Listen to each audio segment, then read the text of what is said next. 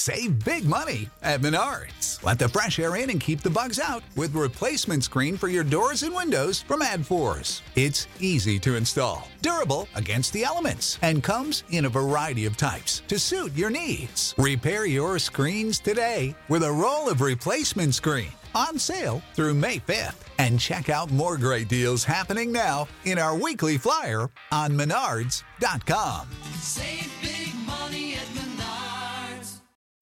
When you need mealtime inspiration, it's worth shopping Kroger, where you'll find over 30,000 mouthwatering choices that excite your inner foodie. And no matter what tasty choice you make, you'll enjoy our everyday low prices, plus extra ways to save, like digital coupons worth over $600 each week. You can also save up to $1 off per gallon at the pump with fuel points. More savings and more inspiring flavors make shopping Kroger worth it every time. Kroger, fresh for everyone. Fuel restrictions apply. What's going on, everybody? Welcome to episode 14 of the Future Projection Podcast. We have a fun episode coming up with the draft mere days away as we record this on Thursday before the 2021 draft. Uh, I'm Carlos, as always, um, joined by Ben Badler. Ben, how's it going, man? I'm doing great, Carlos. Good to hear it. Good to hear it. We also have another guest, uh, Alexis Brudnicki, who makes her first appearance on the podcast. Uh, Alexis, how are you doing? I'm very good. Happy to be here. Happy to join you guys. Yeah, so to you guys, basically. no, no, we're happy to uh excited to hear your your contributions on the draft. What you think about guys? Uh, maybe we'll have you break down the whole Canadian class. Um, if if you don't know, listening, Alexis is from Canada. She is our Canadian guru. She's been helping us add some color to the draft throughout this entire process. We're thrilled to have her. Um, but sadly, she is uh going on to law school because she's a lot smarter than us. So not sure how often she'll be on the pod in recent weeks, but hopefully she'll always be a be a uh, excuse me, a Baseball America member and family friend. Um, but Alexis, do you want to tell us how you kind of got started in baseball? How you got started in Baseball America? I think you've actually been involved in Baseball America before, even long before I was involved in Baseball America. So do you want to just tell the listeners kind of what you do, uh, how you got into the game, and and what's next for you? Yeah, Baseball America was um, the first baseball internship I did in the industry. Um, I was an intern for BA in 2010, which seems crazy to think that that was 11 years ago now. Um, but I I also I worked for the Blue Jays back then as well, um, just during the season, during the summer, um, which I think is what kind of like gave me the opportunity at BA also because my internship was in the winter and BA never had people come in in the winter to help with books and stuff. So it was a pretty good opportunity for me. And there was kind of a hole to fill, which I'm grateful for. Um, so yeah, I got I got started, I guess, in baseball. I, I love baseball. I played baseball. I played on boys teams. Um, and then I uh, got hired by the Blue Jays also in 2010 out of a graduate program in sports journalism and uh, just kind of kept going from there. I worked in the Australian Baseball League. I worked for Baseball Canada as a press officer for the women's national team. I covered the junior national team, senior national team um, at international events. I have written for um, not only Baseball America, but uh, in Canada, Sportsnet, CBC, Canadian Baseball Network, uh, Prep Baseball Report. Um, I've written for the Hardball Times. I won a SABR Award for a piece I did for the Hardball Times. Um, I got to go to scout school and uh, I'm trying to think, there's a bunch of things. I worked for an amateur program in my hometown in London, Ontario. I worked for Major League Baseball as well for a couple of years. Um, and I returned to Baseball America before I head back to law school just to get a chance to once again be on the amateur side. I get to kind of enjoy the game in a different way than i have because i love baseball america. I love the people of baseball america. I love everything everybody does and has to offer. Um, so i kind of thought before i go to law school this is a perfect way to to end it and uh, get back to to loving the game and and just enjoy this draft uh, which i'm super pumped about. But then yeah when it's over I'm kind of moving on, going to Mizzou for law school, and then we'll see what the future holds. Well, if your resume and, and your accomplishments are any indication, uh, you're easily the most qualified person on this podcast to talk about baseball and to uh, break things down for us. So we appreciate you joining us, Alexis. Um, Super happy to be here. but we're going to talk almost entirely draft for this episode. Wanted to have a little bit of a draft roundtable of sorts, talk about the class, talk about the different demographics, talk about what we expect the first round to be like as we sit here today uh, maybe go over some sleepers and then get to listener questions. We have a ton of really good listener questions today. Uh, so hopefully we can get to as many of those as possible. But um, I, I, guess to kind of kick things off, guys, I wanted to just get your general thoughts on this year's class and this year's draft process. I mean, I know you guys have been involved in drafts in various capacities in previous years, so you might bring um, new perspectives to this conversation that maybe I'm just overlooking. But from from my perspective, I, I feel really good about this year's class. I think it's maybe the best high school group of hitters that I've covered and since 2018, which was my first year kind of heading the draft coverage. I think that we have a chance to see a lot of wild things unfold this Sunday. Maybe it'll start on Monday, but just given last year's summer with no evaluation period for the college players overall and and generally a down year for the college bats i feel like there's gonna the combination of less consensus than ever before increased depth that's coming back from the 2025 round draft um, I, I feel like that's going to shake things up and, and we could have a lot of really interesting and um, maybe surprising picks um, that hopefully won't be too surprising kind of going in with the mentality that things are going to get a little bit crazy but that's kind of how I see it. I think the high school hitters are the strongest demographic. I think college pitching and high school pitching is solid, and then college hitting is down. But I'm curious if you guys have any different thoughts or what you think about this year's class. Ben, I guess we'll start with you. Yeah, I think it's much better than trying to put it together last year. So that's that's an obvious one. And then there's no, I don't, I don't think there's a consensus number one overall pick. So you, you go four, five, six different guys, I think, are in a legitimate consideration to go number one overall and, and wouldn't look out of place going number one overall. So that's part of it. The the college bats, I think we're seeing some guys a, a lot of the guys who were famous or or projected to go, you know, maybe even top 10 picks early on have either just outright struggled or certainly not lived up to expectations and have have fallen off, and there's other guys who maybe weren't big on the radar early on, but have moved themselves into that first round consideration and probably would have done so earlier had we had a normal summer with the Cape Cod League and, and the US college national team, but they just didn't get a chance to prove it last year. And then we have areas this year that are typically not hotbeds for talent.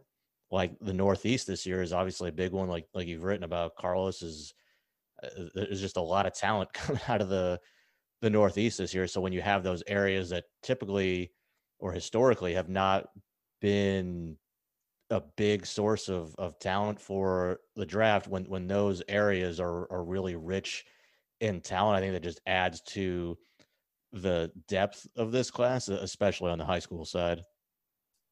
Alexis, what do you think? Yeah, I mean, I obviously I'm, I'm, with you guys on everything you said, but also, I mean, just the dynamic of like having the draft later. There are some more looks at some guys in the Upper Midwest and the Northeast, and uh, well, in Canada there would be a chance if Canada was not still under strict pandemic protocols.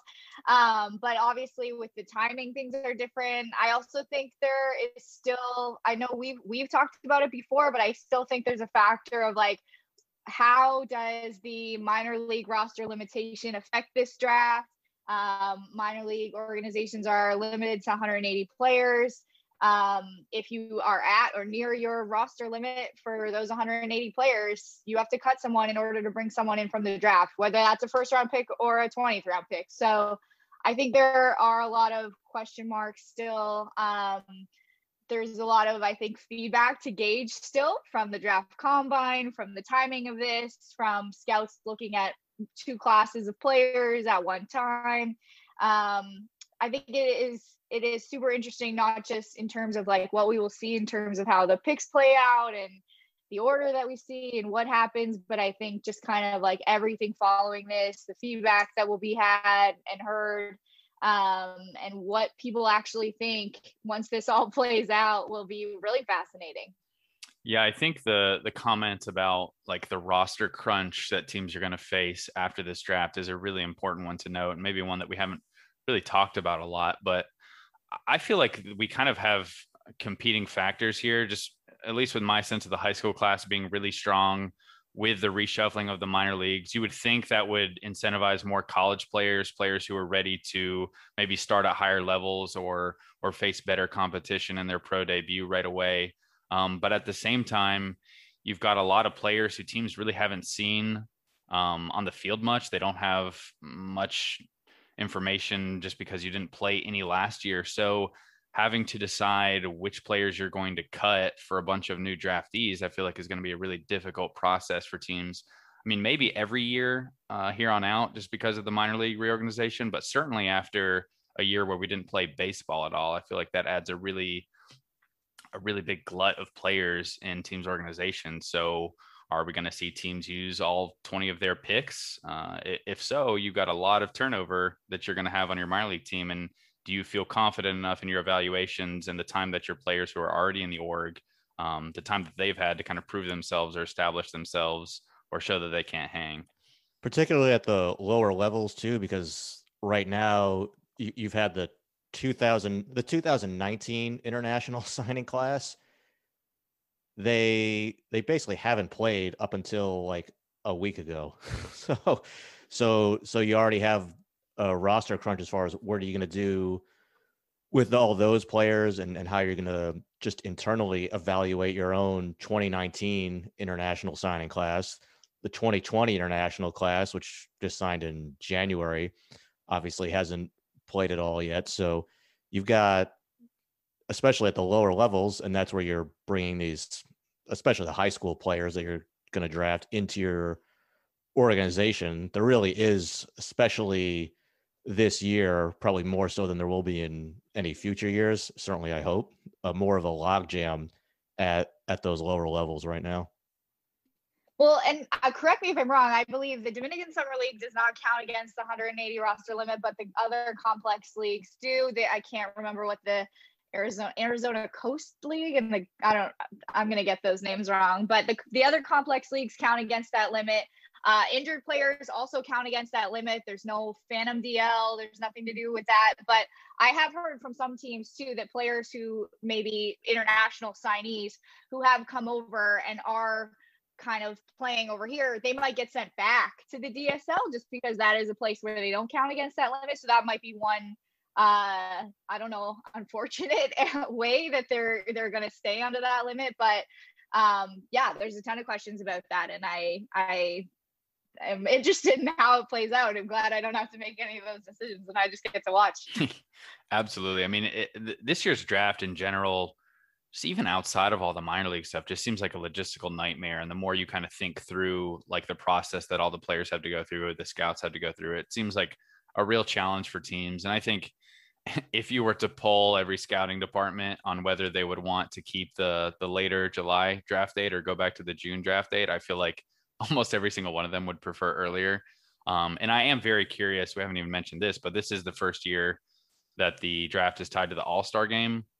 I feel like the biggest benefit of that is it makes it a better experience for the fans.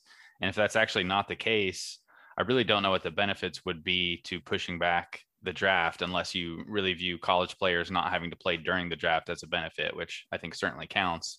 Um, but in addition to that, you have college coaches who have to deal with their roster turnover in a very tight window to figure out who's getting to campus, who's not getting to campus, how you can shuffle your recruits, how you can add transfers, how you can pick up different guys to to fill out your roster um, and balance playing time at bats and innings.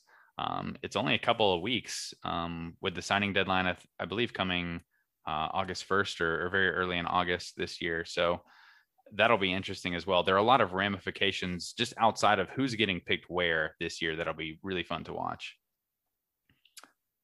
Uh, but with that, I think we wanted to talk through a few of the demographics. Uh, obviously, the main four demographics that we kind of view the draft through are college pitching, high school, high school pitching, college hitting, and high school hitting.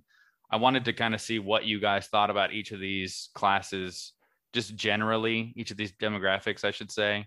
Um, then we can talk about a few players who are either interesting to you guys uh, or some obvious names to know at the top of the draft if you guys, if you listeners are still kind of using this to, to kind of prep for the draft. But want to see if you guys can throw a 2080 grade on each of these demographics if you feel comfortable in doing that. I'll throw out what I think. Um, but let's start with college pitching.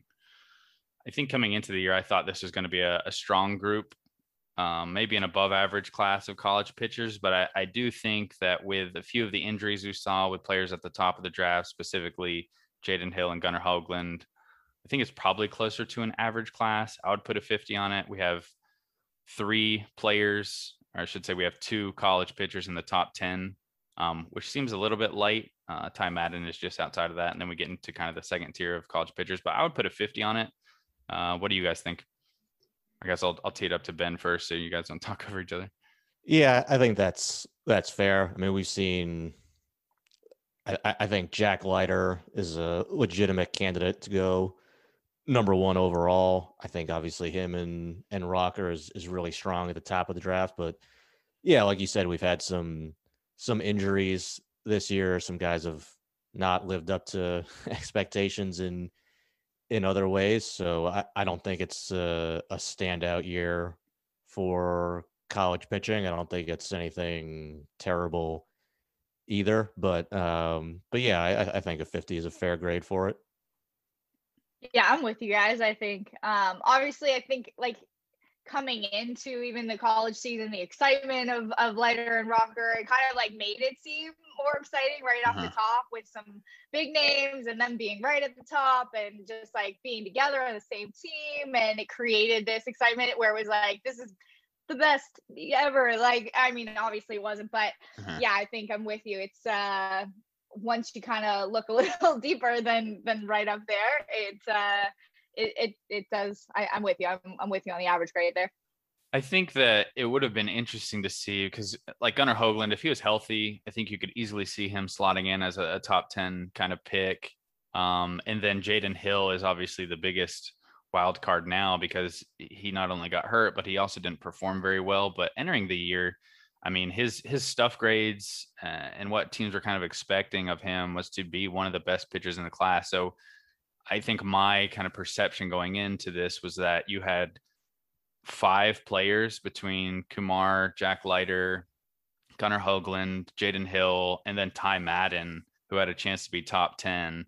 And I think with health, you you really only need to look at Jaden Hill to perform a little bit better to get to that. So I think it did have really, really good potential to potentially be an above average group. But as we sit here today, I think average is is a little bit more fair. Um, let's move on to high school pitching. I think probably similar here we've got a couple guys that are legitimate first round pitching prospects, led by Jackson Jobe, uh, Andrew Painter, and then Bubba Chandler, who is also a two way guy. Although I guess Jobe is a two way guy as well. I think in in my mind, I view Jobe as as less of a two way player than Bubba Chandler for whatever reason, and maybe that's not fair. Uh, but either way, I think high school pitching is probably solid this year. Maybe you could give it a tick above on depth because I really do believe that this year's high school pitching depth is impressive, especially if you're giving extra points for for the left-handed pitchers in this class, I think they're I, I don't I haven't run the numbers, but I feel like there are more prep left-handed pitchers in the top 100 than any of the past three years I've been doing it. Um, but I feel like we've got a couple solid players at the top and really exciting depth throughout. What do you guys think? I'd go even a little bit higher than that. I mean, I, I think we have Jackson, a high school right-handed pitcher who we're pretty confident is going to go in the top 10, maybe even top five, and we think deserves to be there. I mean, part of it is just the, you know, the, the college bats not rising to the top like they normally should, and, and that helps Jobe move up. But I, I think, I mean, to me, he's better than I, I would take him ahead of Mick Abel. I mean, it's hard to say at the same time last year because there was no high school season for Mick Abel to go out and pitch the way everybody has this year. So it's maybe not the fairest comparison, but I think we have the, an elite high school right-handed pitcher this year in, in Jackson Jobe. And then I, I think there's a lot of depth too. I mean, obviously we you know we talk about the top guys like uh, you know Painter and Petty and Solometo and uh, you know Frank Mozzicato jumping up and, and putting himself into that you know maybe the back of the first round to, to second round mix. But I mean, I, I keep scrolling down our list even into the you know the the 200 type range, and there's some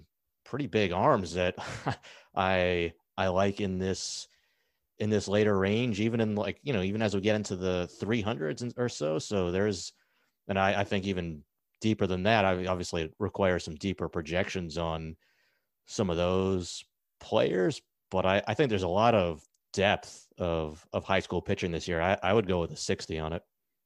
Oh, I like it. And I do, do think to your point, if Jobe goes where we expect him to go, he has a chance to be the highest selected high school right hander since Hunter Greene went second in 2017.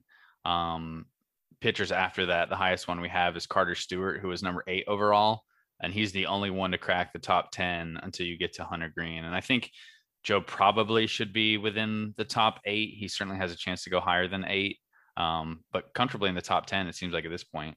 Uh, but Alexis, are you, th- are you more average? Are you more plus with Ben? You somewhere in the middle? I'm yeah, I'm with Ben, but I also feel like I'm probably biased because even among all the excitement for Jackson Jobe, like there's probably no one more excited uh, among our BA staff for Jackson Jobe than me. Uh, he's just like, like I'm not saying if I had the number one pick, I would take him, but I'm saying he's my favorite personal player at the top of this list. Um, and I, I definitely think that kind of skews my my grade a little bit overall. But I'm I'm 100 100 percent with Ben, and I am uh, also just like super pumped for for Jackson Jobe and to see what he does. Like he's not even. I know you said you think of him less as like a two way player, but. Mm-hmm. Uh, he's not even he's not even in, you know been pitching for very long really he's not been focused on pitching for that long um, so to do what he's done in like a short time of having this focus just makes me all that much more excited on on what he can do in the future. Yeah, Alexis, you've talked to Jackson and, and written a really good story on him. So if you guys who are listening haven't read that, I would definitely go check it out. But did, did you learn anything about like how, kind of how he goes about the game and how he is able to to be as accomplished as he is at this young age, like you said, without spending a ton of time, just focused 100% on pitching? Because he just does a lot of things that I feel like you can't teach. And when he does get into a situation where people are teaching him sort of the, the more refined things about pitching, his upside is just tremendous. I mean, it's not hard to find a scout who thinks that Jobe, like tool for tool, is the best pitcher in this class above both the Vandy arms. Yeah, I mean, I think obviously it probably helps um, when your dad is a professional athlete as well. His dad is Brandt Jobe, professional golfer. Um, I think, I mean, when you grow up just like playing all the sports and doing all the things and understanding failure and understanding adjustments in a completely different light, like I, you know, I understand failure and making adjustments, but I don't have a professional athlete parent who is actually laying it out for me and and helping me see that come to fruition. Um, for him, obviously, I mean, there's just so much like naturally there, like the slider, which is unbelievable, just came out of a grip that he was like throwing like a football with his dad in the backyard. Um, and that just kind of evolved from there. It was just like it, it, I mean, so the talent is obviously there. Like I don't think that is just like easily replicated whether you have a family of professional athletes or not. I think he just is uh above and beyond, but to I mean, to your point, he is an incredibly quick learner um, he sees something, he puts it into play, he does it. Um, to have that ability is obviously incredibly highly valued um, in the sports industry in general and baseball, but um, he's able to just kind of take those cues and run with them, find success with them, latch onto them. And that's, I think, what's led him to where, where he is right now. Yeah, your point about like a parent being a professional athlete is a good one. And I, I think it's fascinating that all three of our top pitchers in this class have parents who are professional athletes. Obviously, Jack Leiter's father's Al, who was a longtime pitcher in the big leagues. And I, I can't even imagine what having a, an influence like that in your life is on your pitching development as you're growing up. And then Kumar's dad, Tracy, uh, played in the NFL. So the, the fact that we've got our top three pitchers, all three with professional athletes, as fathers in three different sports. Um, it's just kind of a cool little wrinkle to add to this class. But it seems like I've been outvoted high school pitching. You guys both give 60s. I was more 50. I think the one thing that I'm kind of hesitant to go higher on is that I don't know. I don't know where we'd be talking about Jobe fitting in this class if the college bats um, were more of a solid or above average year. And it's hard for me to kind of see because we know that we know that high school right-handers get pushed down the board on draft day. Maybe I should just discount that entirely because the talent is what the talent is. But I, I feel like he he's going to be helped out because there aren't college bats. Like teams really would like to take college bats. I think at the top of the draft if they're there, but they're just not there this year. So that's kind of what's what's holding me back a little bit. Um, but we can jump into college hitting. I don't think it's crazy to say that this is probably the weakest demographic of the draft class. Um, I really don't know how much lower I would go than a 40. It's at least a 40. I think you could probably say it's a 30. Um, just comparing it to an average draft class. I mean, we have two college hitters in the top 10. And I think Sal Frelick for many teams is not a, like a consensus top 10 talent. And then you get into the Frelick, McLean, Cowser trio as kind of your your clear second tier bats with Henry Davis being the the pretty consensus top college bat in the class. I feel like if you compare Henry Davis to some of the top college hitters in previous draft classes, it's just a separate tier altogether. Not that I don't like Henry Davis, but it, it's not the most fluid swing. It's more of a strength based operation. There are questions about whether or not he can catch. So I, I think this is probably the the weakest area of the draft this year. And I'll go 40 for now, but I can be convinced to go a little bit lower depending on what you guys think. But I'll kick it to you, Ben. Yeah, I like Henry Davis, and I, I think he's one guy who has significantly elevated his stock coming into the season. And and yeah, Sal Frelick has he had a good year. I don't think in I think this year he probably will be a top 10 pick. And in a normal year, I don't know that he would be. Uh, you know, like you mentioned, McLean, Cowser, those guys will go in the first round. But you know, I, I guess once once we get to about pick twenty or so, the boards are going to go all all different ways for different clubs. So we'll probably have a couple more college guys after that go in the first round, but it's pretty light for the number of college hitters going in the first round and, and the number of college hitters, like you said, probably, you know, eh, who knows what, what, what team, what kind of deals teams will cut, but maybe two college bats in the top 10 picks.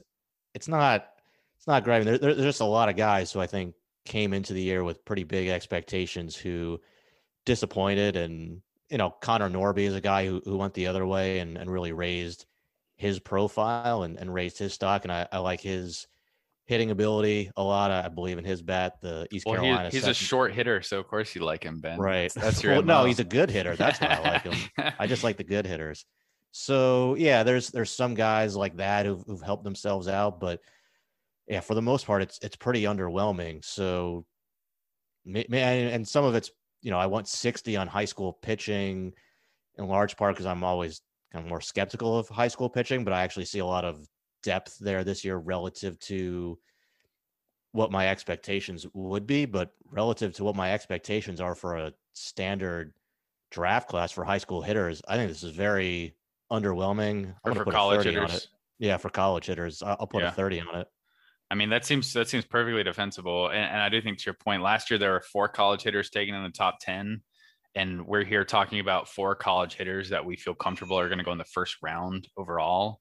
I do think you're right that like there are going to be some guys who go in the back of the first, and, and Norby is one. I think Trey Sweeney is another guy who did a lot to improve this season and might be looking at a first round selection because of that in a down class. But Alexis, uh, 30s and 40s, does that sound about right to you for college hitters? Are you more optimistic?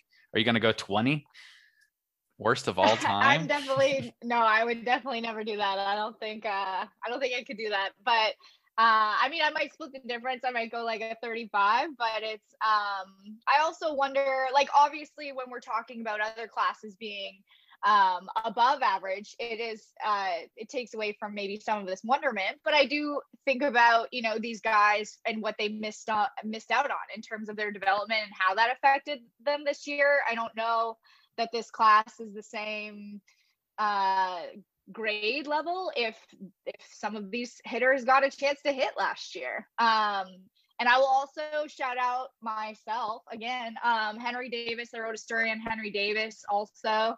Um, would love for people to read it, but it is, um, I mean, it just kind of highlights his obsession with the game and his obsession to get better. Um, and it is funny when I was talking to him, I kind of, I said like, "Hey, I don't want to use the word like obsessive," and he was like, "No, no, that's the word. Like that's that I'm obsessive." That's fantastic. Like, all right. I was like, yeah, we can do that then. And we just and we just went on a roll. He told me all about it. But I mean, um, I'm interested to see like where Henry Davis ends up, how it ends up going, particularly after kind of talking to him and getting to know him, talking to Coach McDonnell a little bit about him as well. Super interested in that. But I mean, you're right. To go from from four college hitters in the first ten picks to four college hitters in the first round, um, that's a bit of a dive. yeah, I'm just going. I'm just going back through the recent drafts, and I'm trying to find how far back you have to go before there was a college hitter not taken with one of the first two picks. And so far, I'm at 2012. And because Brendan McKay was drafted as a first baseman, you have to go all the way back to 2011 before you find a draft where a college hitter was not taken with one of the first two picks. That year it went Gerrit Cole, Danny Hultzen, Trevor Bauer, and then Anthony Rendon at four to the Nationals. So, I mean, going all the way back to the 2011 draft is not really surprising because we know that teams really just love taking elite college bats at the top. Uh, this year, there's certainly a chance that we don't have a college hitter off the board until, I mean, maybe the fifth or sixth pick. I think Henry Davis probably has a, a good shot to go at somewhere in the top six. It wouldn't be surprising if he ended up if he excuse me wound up going one to the Pirates on an underslot deal, I wouldn't be shocked if he went number two. But I also don't think that he's the most likely selection for those picks at this point, if that makes sense. So certainly uh, not the greatest group of college hitters. But are, are there any guys that you you wanted to dive into a little bit more? Because Alexis, I think your point about them not having as much developmental time is a really good one. And I think there are a lot of guys who if they had that cape or that that USA time, we'd be talking about them in a much different light. I think the name that I go back to for that a lot is Ethan Wilson, the South Alabama outfielder who is kind of the the perfect example of a guy who needs that summertime to give teams a lot of conviction as hit tool. He plays in a smaller conference against worse pitching um, than a lot of the Power Five and certainly the SEC and ACC conferences and most of the big conferences. Um, and he's certainly a bat first profile as well. So for teams to feel good about him, they have to be really convicted in the hit and the power. And he's performed through his South Alabama career. He entered this year as one of the better power hitting, like in game home run guys in the class this year. Um, and I would just wonder. I think I've said this before on the podcast, but a guy like Nick Gonzalez last year out of New Mexico State, how is he evaluated if he didn't have the cape that he had to really prove his bat, to prove uh, his ability to hit with wood against really good pitching. Um, he's kind of the name I, I go to, but it, it is interesting to think through. And, and even Ben, like you were saying, Connor Norby, if he's a guy who goes in the Cape and performs, he's not just like a guy who came out of nowhere. He, he was a guy who established himself the summer previously. So you, you feel a little bit better about him. Are there any other players that you guys feel like fit that, that kind of type of hitter? Yeah, totally. I, I think Tyler Black would be another one like that. I mean, second baseman at at Wright State, who I, I think he can, I think he can really hit. I, I, think he controls the strike zone well. I think he's going to get on base at, at, a strong clip, but he's also at Wright State, right? He, he's not at Mississippi State or Vanderbilt or one of these big power programs where he's facing top college competition. So yeah, seeing him perform in a, a, summer league like the Cape or you know the, the, U.S. college national team with wood bats. Except he's Canadian, Ben. Come on, man. well, I, I, I had to jump in quickly because I knew you were going to say Tyler Black, so I had to get him I out was all right. quickly I, and claim him as I my own. We- say. I can always add on Tyler Black. we might have to fight over who likes Tyler Black the most because I was really excited that he was on our sleeper list. No, no, I, I I had him on the sleeper list before the season. I was really excited about him. And then he performed, and I felt really good about it. And it sounds like Ben likes him. Uh, is he a short hitter? I think he's a little bit. He's not too short, but No, he's got he's got some size to him, but it's it's not a lot of it's not a lot of other supplementary tools, right? He's not. I mean, he's not Benny Montgomery. It's it's Yeah. kind of the opposite, right? Like it's the, the the bat is the carrying tool with him. Everything else is you know fringy, average ish, right? But I I if he can if he can play second base, I I think he can really hit and control the strike zone, get on base. Uh, you know, has has enough power. It's it's not you know a big runner or a big arm or anything like that. But he's he's a very a very hitterish guy. He's just been at Wright State, so there's going to be some more skepticism until you see him against some better competition, which normally we get, but we obviously didn't have that last summer. Yeah, I um I was gonna bring up Tyler Black, but I was gonna bring up Jud Fabian first, just Yeah. because I I wonder where the difference is, especially after I I and I have written about Tyler Black, and I have a piece on Jud Fabian coming up. So here I am Alexis again, just just cranking it out. um, but I do wonder about the difference between guys who who who just constantly spend all year, every year playing baseball, like a guy who's from Florida and a guy who is playing in Florida, who is at Florida, uh, versus like a Canadian guy like Tyler Black, who is used to long layoffs from not playing, from growing up in Canada. So does that does he have a better adjustment? And I think what kind of led me to this question was talking to Jud about uh I mean for him obviously he was striking out a lot at the beginning of the season. He changed his two strike approach, he got rid of his leg kick.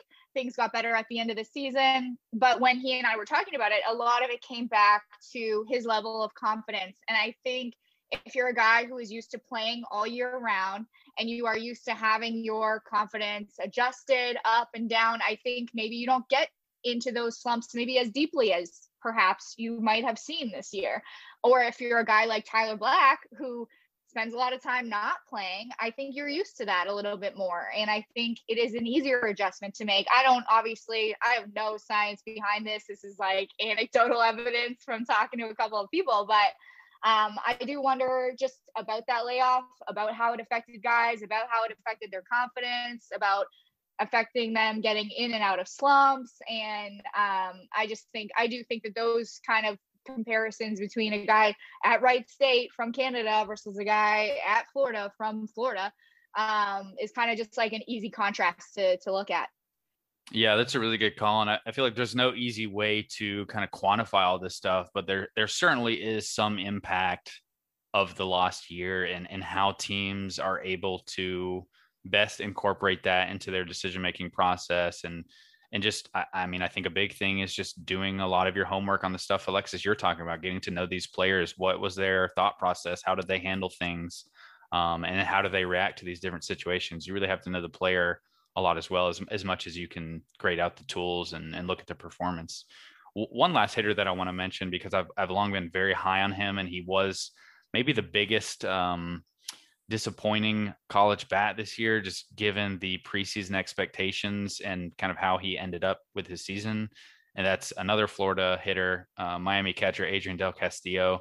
I mean, it's just very hard for me to have some of the comments that scouts talked about with his bat prior to the season. It's hard for me to let a lot of those go with his first two years with Miami. I mean, he entered the year as I think if you were to pull teams on the best pure hitter in the class, Del Castillo would have been the guy. Um, he did not have a great year this spring. I think one of the bigger questions for him now is like how much power is he going to get to? He did not hit for a ton of power. He didn't hit for average as well as teams expected after hitting over 300 his first two years.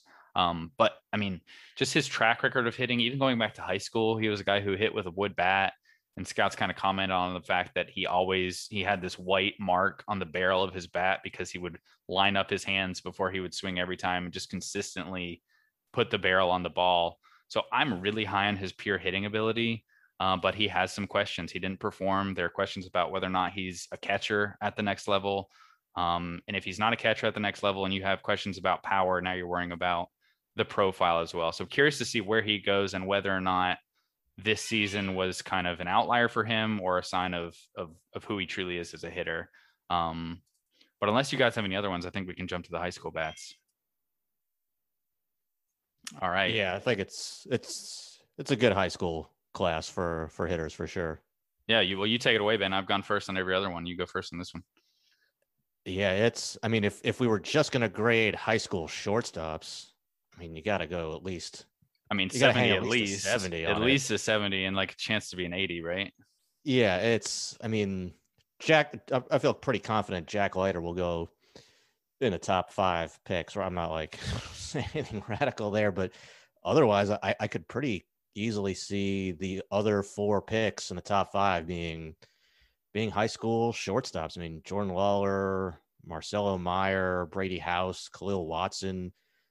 These guys all- could easily go top five, even top three picks. I don't think anybody's gonna really blink at it and say, "Oh, that's a stretch for that guy in in that spot." So we have a, a really elite group of of high school shortstops, and then I, I think the high school outfielders there is some depth to it, but you know, like Benny Montgomery and Joshua Baez and Lonnie White Jr. and James Wood and there's some other good outfielders out there, but they all do like two or three things that you really like or really love, and they all have some pretty significant red flags too. So just the shortstops alone, I would go 70, and I I, th- I think the overall position players are good, but I would probably go just a I go straight six on the high school hitting group.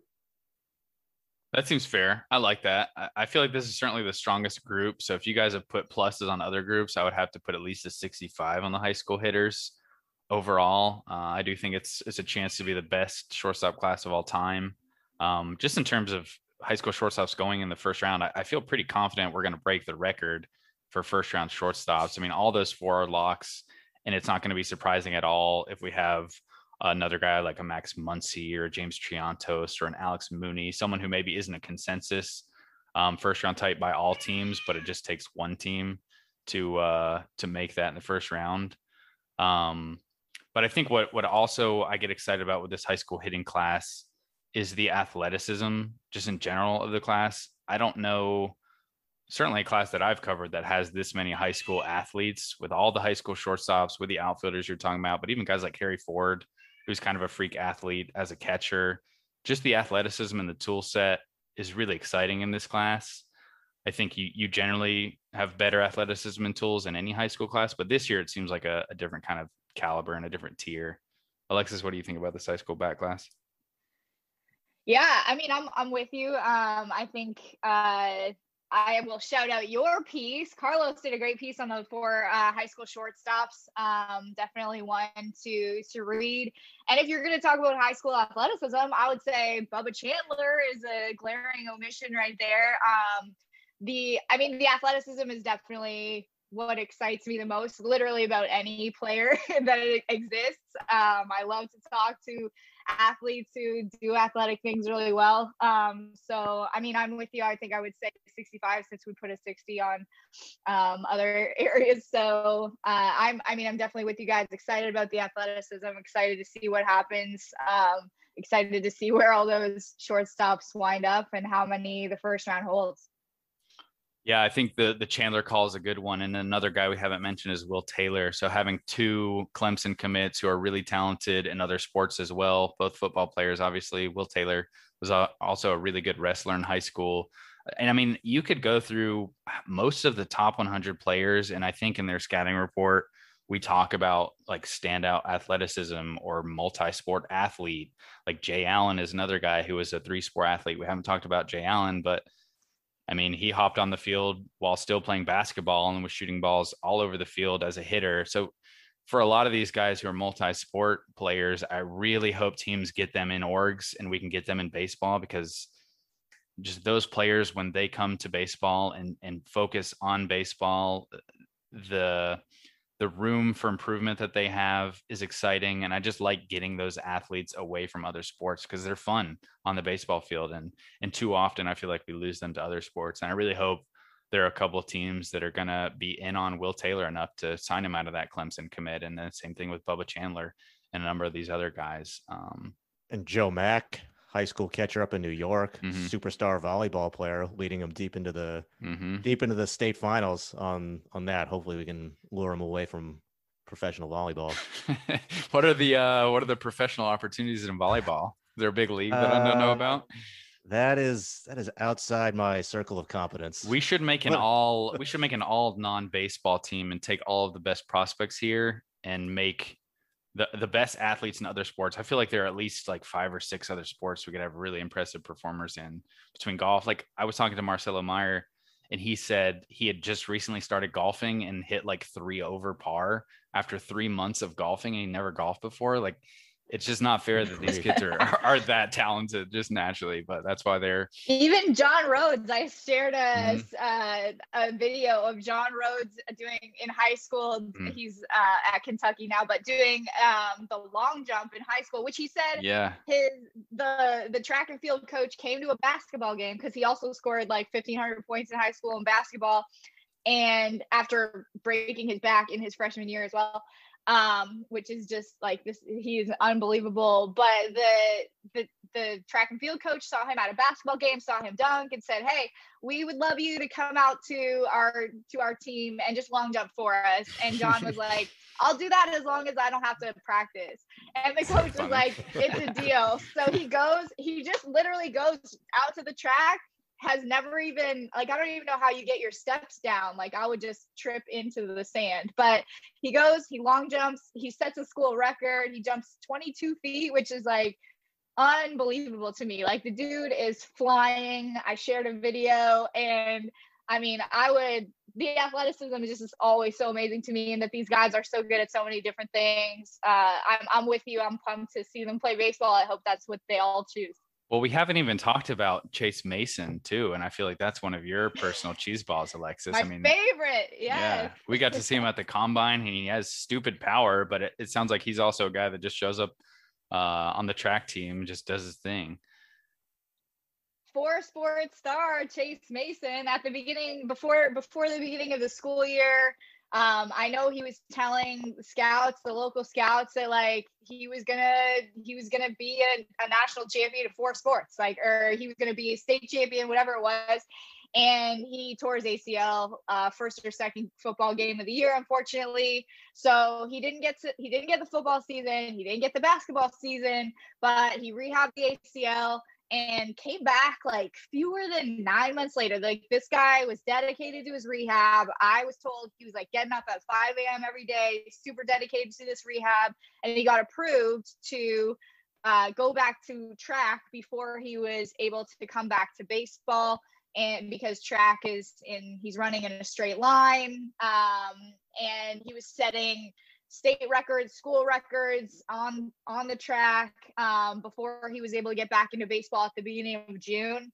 Um, I mean, the the tools are unbelievable. Obviously, South Dakota is not exactly a baseball hotbed. The competition he's facing is not like it would be in uh, some any other state, I guess, probably. But it's, uh, I mean, the tools are there.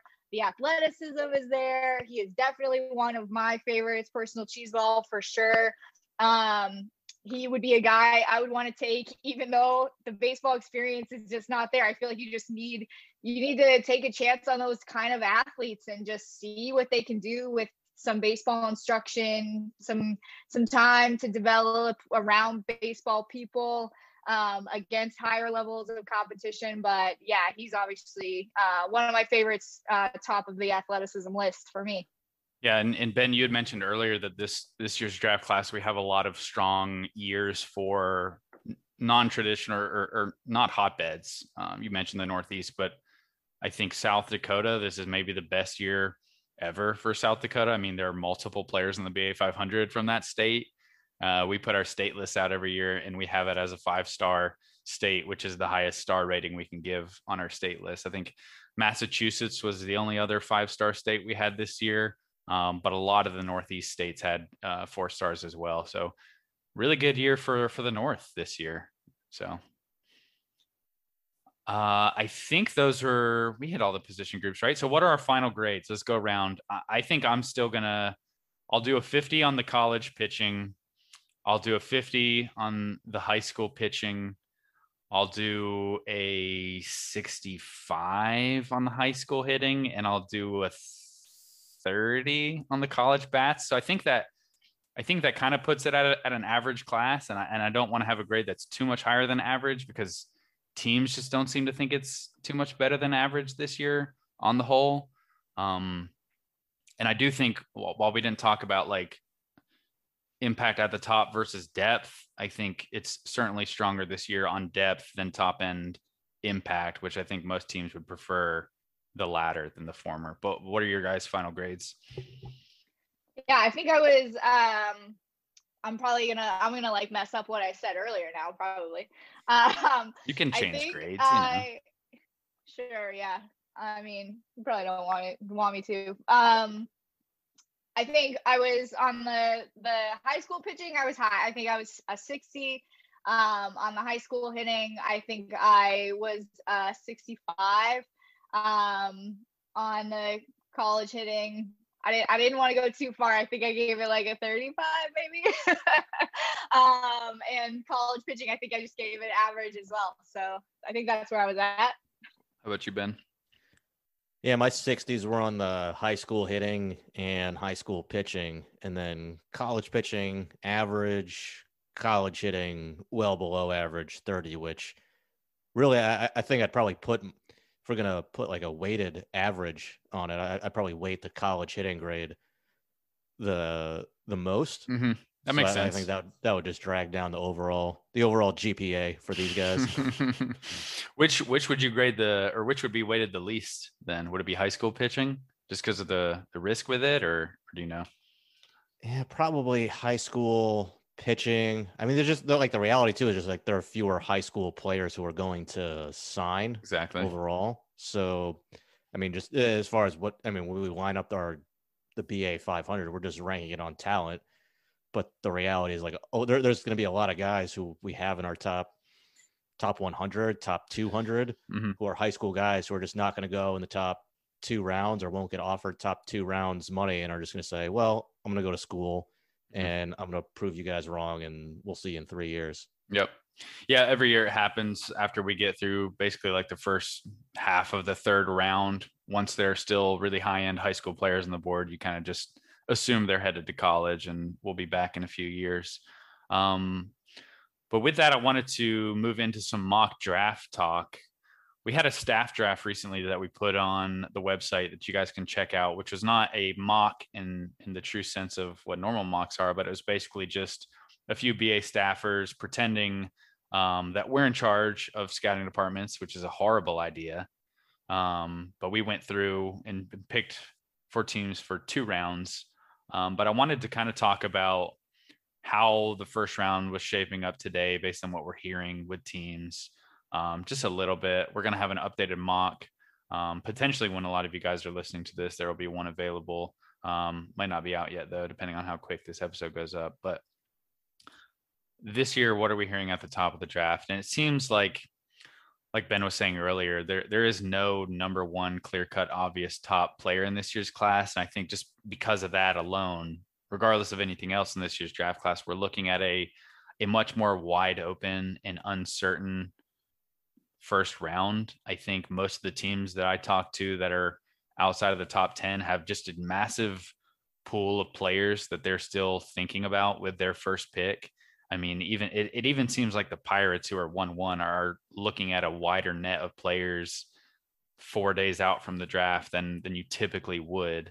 Um, so I think this has a chance to be all over the board in terms of order.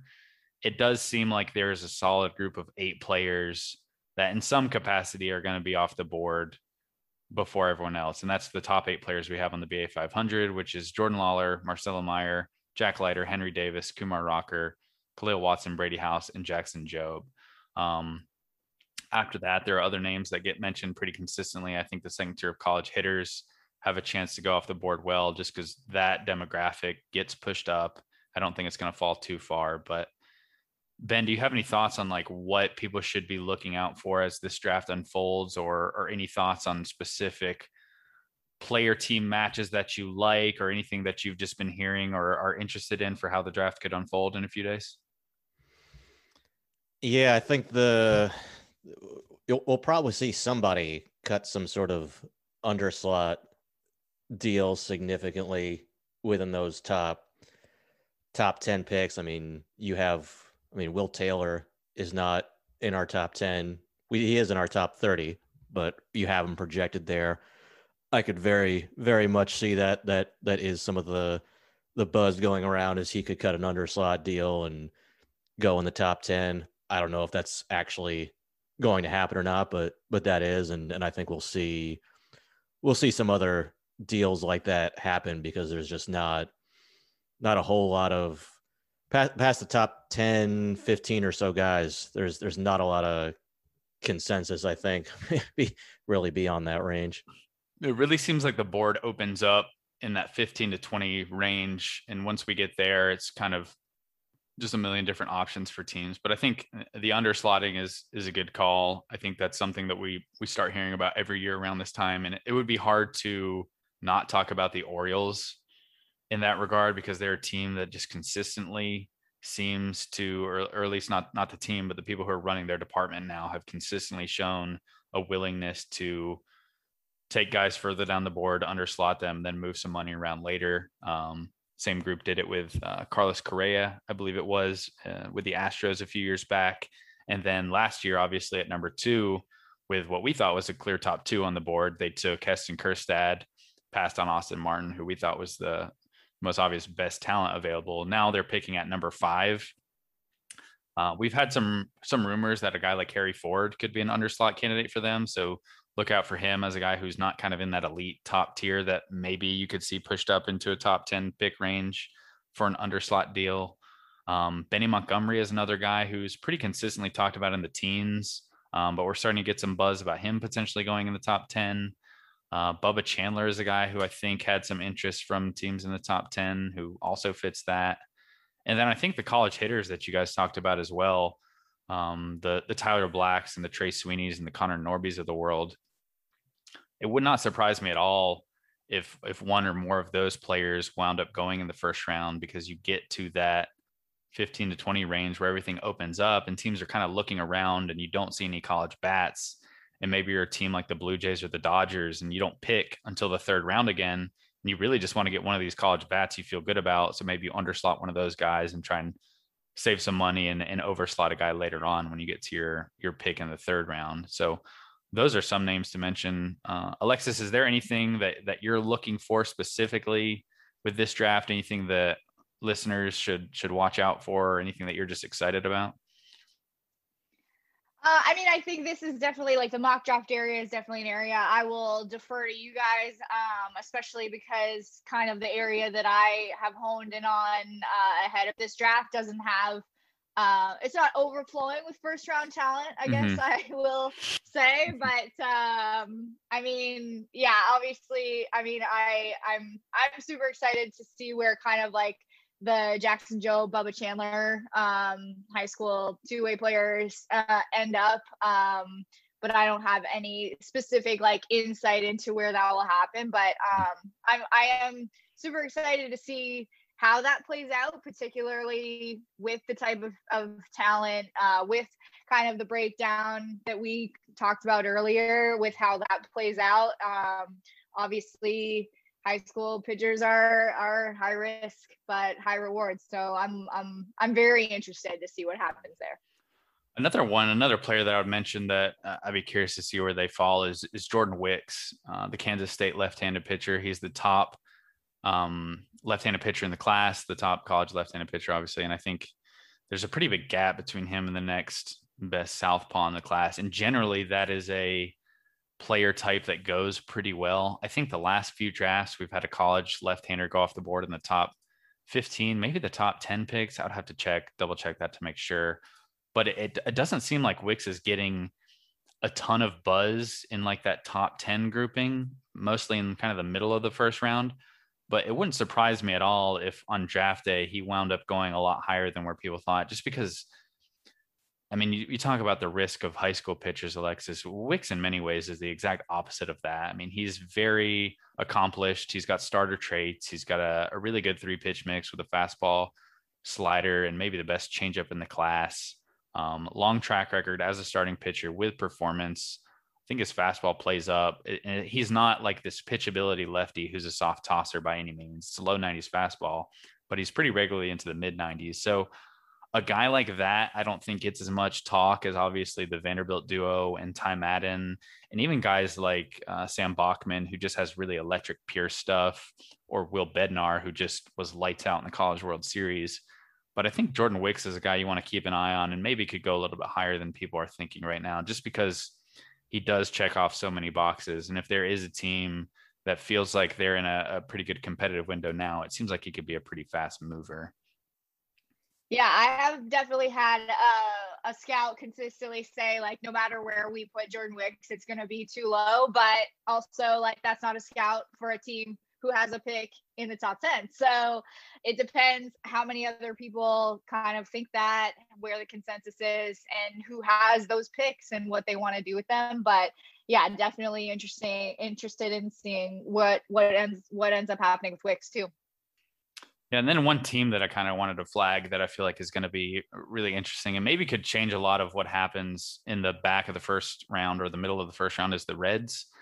Uh, every year, it seems like there's a couple teams who are picking in the middle who who have a lot of supplemental picks uh, that just inflates their bonus pool and gives them a little bit of muscle to swing around and, and either drop guys down the board that you don't think would get to 17, but you can slide them with an overslot bonus, or potentially they're a team that could underslot a guy at 17 and really go hard in the comp round. They've got uh, pick 17 as their first, then they pick at 30 um, with a compensation pick. And then they also have a supplemental first round pick at 35.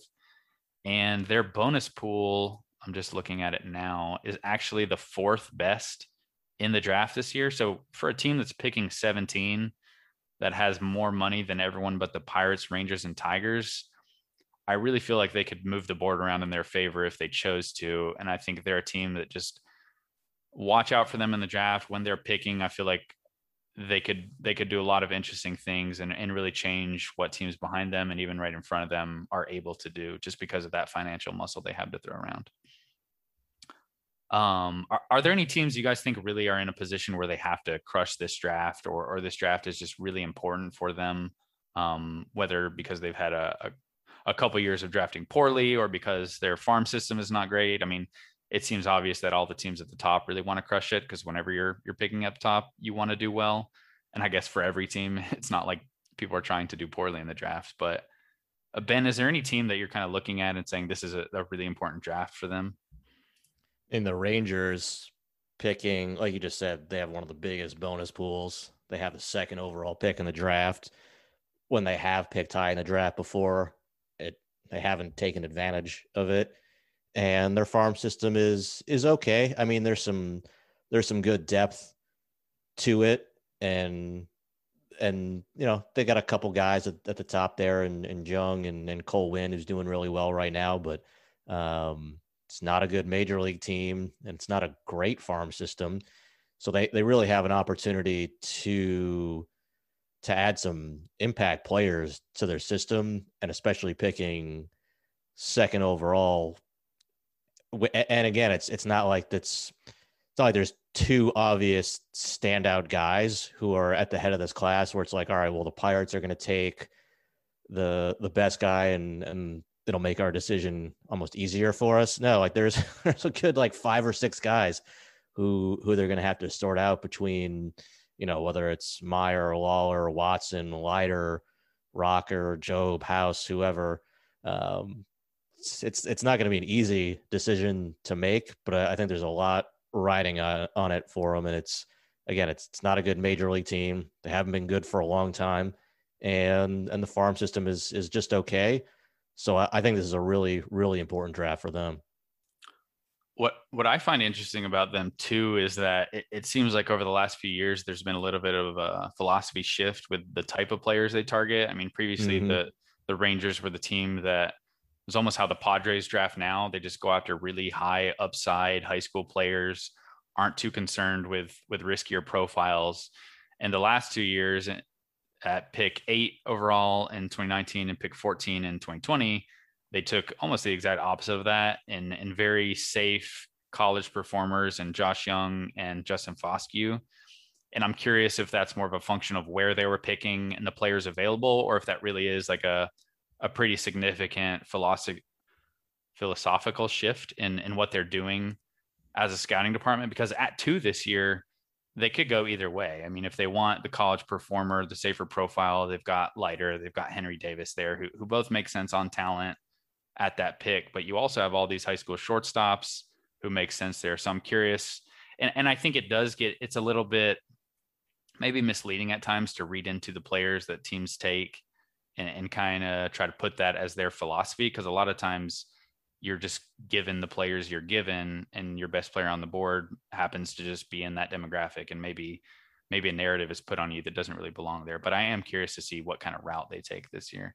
I think it is. I think it is something of a shift within the organization of kind of moving a little bit away from the the raw athlete, big tool, like you know, like the Lewis Brinson, you know, Joey Gallo would, would have been in that same camp as a as a high school player. Obviously, it worked out in in that instance, but I, I think you are seeing them shift more toward the, the you know the more you know whether it's high school or college, just just guys who are a little bit more a little bit more hitterish, right? Like so like Khalil Watson, I wouldn't be surprised if if he ended up going second mm-hmm. overall, mm-hmm. right? Like I'm sure it would piss off just about every Rangers fan who would want him to take either Jack Leiter or the local guy and Jordan Lawlar, right? Like if he's still if those guys are, are still on the board, but Khalil Watson has I think really good bat to ball skills, can mm-hmm.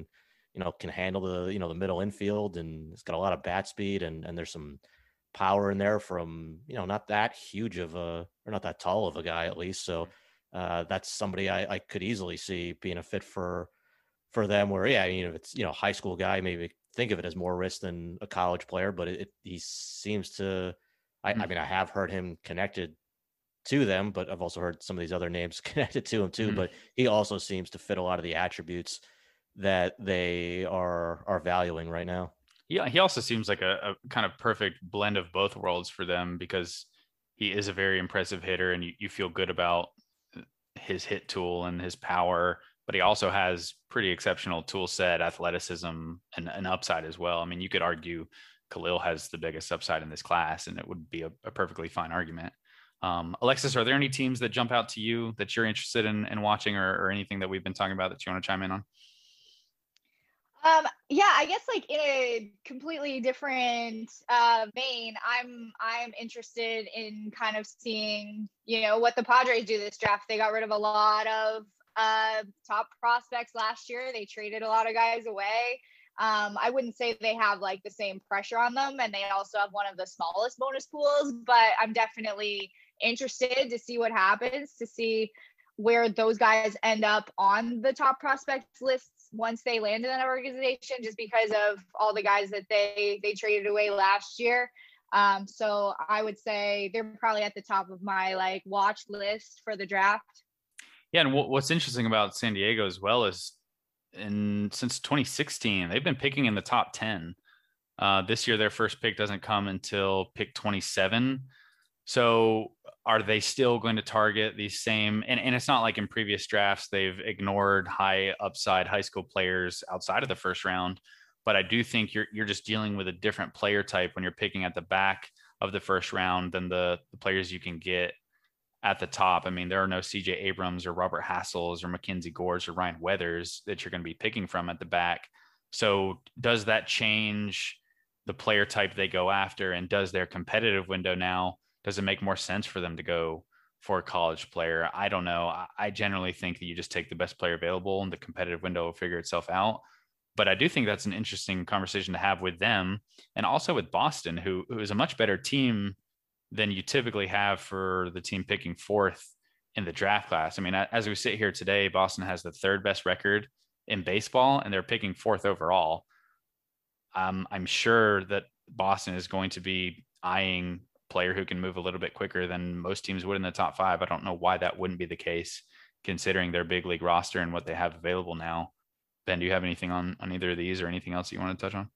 Yeah, I mean, I think if you're, I mean, if, if you are a player and you're a top 10 caliber player or top five caliber player and you're just looking at who who's picking there i mean isn't boston the team that you probably most want to play for i mean obviously there's other organizational factors development mm. philosophies uh, boston is i mean i'm a boston area resident boston is not for everybody you're biased right? ben you're biased it's it's yeah i mean there, like there's there's some players that just uh, yeah, it's like it's like New York, right? Like or, or Los Angeles. There's some people that are just not going to be a good fit for playing for for that city or, or fans in that city. So, all right, it's it's not everything, but I, I think it's I think it's a very appealing organization to want to play for for a lot of people. Certainly relative to some of these other organizations that are picking. Which specifically, in, Ben? in this range. I mean, all like the do the Pirates have any? I mean, it's I understand it's a lot of new people there, but you're yeah. gonna be playing for a, a bad franchise and they're not gonna be competitive for a while. And you know, especially look like if you're Jack Leiter or Kumar Rocker or Henry Davis, you know, it's it's different if you're a high school player because you're probably not gonna be there for, you know, in a perfect world three years, and it's probably going to be more than that. Whereas Leiter and Rocker could be there I mean, I don't know if if Jack Leiter, if the Red Sox pick Jack Leiter, is it inconceivable that he could help them in the playoffs this no. year? I mean, I don't, I don't think so. Think, you don't think so? I don't think it's inconceivable. I oh, think that right. would make sense. Yeah. Yeah, I tricked you with my phrasing. But I mean, yeah, I, I, could. I'm not saying he will hmm. necessarily, mm. but I mean, we saw Garrett Crochet do it. Yep. For the White Sox, I mean, do we think Garrett Crochet is so much more advanced than Jack Leiter. I, I, I don't think he is at all. Like, I think Jack no. Leiter is probably better than him. So I'm not saying he should go out and be their, you know, game two starter in the playoffs or anything, but I, mm. I do think he, it's possible that again, or, or conceivable that he could, he could help him this year. And, and if not this year, then I think he's very much in the 2022 picture. So mm-hmm. if I'm Jack Leiter and, and Jack Leiter is from New Jersey. I don't know what his you know allegiance is as a fan growing well, up. Well, the Yankees probably. drafted him out of high school, so we would have a really good rivalry between Yankees fans and Boston fans if, if the Red Sox drafted him this year and actually signed him. So that yeah, yeah. I mean, I imagine his dad had some influence on on that too. But you know, yeah. also just being in the Northeast, having family closer by, uh, I'm sure that doesn't hurt either. So if if I'm Jack Leiter, um, I might be saying, hey, like if if the Red Sox really like me, how can I push myself down maybe to mm-hmm. To the Red Sox and mm-hmm. and get you know squeeze some more money out of them and, and put myself in a better situation to get to the big leagues faster too. Yep. Alexis, anything to add to that, or are we gonna we can move on to something else if we no i mean that was just kind of i mean that specific scenario was not even something i kind of thought about Leiter red sox and i mean mm-hmm. it's just interesting to uh I, I too think it is not inconceivable or conceivable as it were, but I, I think it's super interesting. It's just something I hadn't really thought about. Yeah, another team, I guess, before we move on to another topic, and maybe we'll take a, a, quick break after this, is just the Dodgers. I think are always a team to watch out for because they consistently show that they're very good at this. They know what they're doing. They're always picking at the back of the first round, and they always seem to either hit on players or the players they take. They're just really good at, at maximizing what they're able to do. So just, I think they're interesting because of that. Any year, but this year too, the Dodgers as well as the Blue Jays, just teams that are picking later in the first and don't have a pick uh, in the second round. I think those are the only two. I mean, we haven't talked about the Astros at all, but I don't know for a draft preview, we really need to with the team that doesn't have two first round picks or, or two, a first and a second round pick, I should say. Um, but those two teams, I mean, the Red Sox last year had probably the most surprising pick, and they were in a situation where they were picking in the first round and then not again until the third. So it wouldn't be surprising if either of these teams had a pick that was surprising on the surface, but makes sense when you kind of look at the rest of their their draft class. So those two teams, I would just say, uh, are also interesting further down the board. Yeah, Um, Bobby Miller. I was going to say Bobby Miller Mhm. with the Dodgers, their first round pick out of Louisville, already getting really good reviews. Yeah, it just seems like every year they they hit on guys. Like if you were going to pick a team that does this the best, it, it'd probably be the Dodgers. Uh, would be your first pick, I would imagine, and and that's why they've consistently picked at the back of the first round the last few years. So I mean, for every guy on on the list where I'm like, like this is a guy with some question marks, or this is a guy where like I don't know where he fits in, or like if you look at like a Spencer Schwellenbach, like what do you do with him? And he hasn't pitched that much, like then it's like, well, if the Dodgers get him, I have full confidence that that will work out. Like it's it's just like I never have a question in my mind. Like if I have a question before, then I'm like, well, if the Dodgers take him, I don't have any questions anymore. Like this, yeah, just go for it. yeah, I think it's it's a real testament to what they've been doing that you hear when you have conversations with scouts from from other teams. They'll say that they'll say, yeah, this guy like would really like him if he got to a team like the Dodgers. Like I can't imagine if you're a scouting department and a player development department like any higher compliment than than other scouts kind of saying that about your organization. So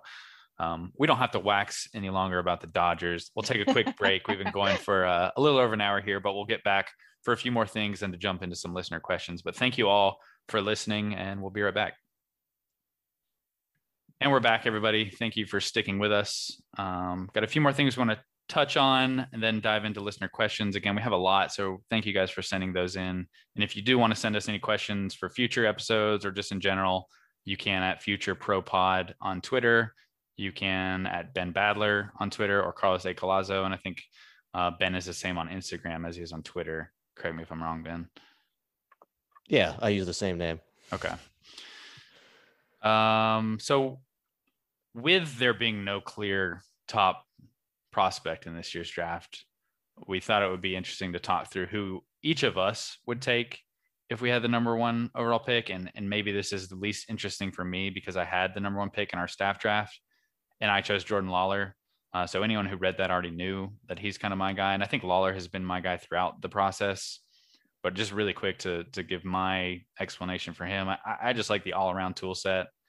I think if you grade him out compared to the other high school shortstops in this class, there's his weakest tool is probably better than every other player's weakest tool in their tool set. And I just really like that, that kind of safety of the all around profile. And it's hard for me to forget just how impressive he was on the showcase circuit. It seemed like he was consistently one of the best players.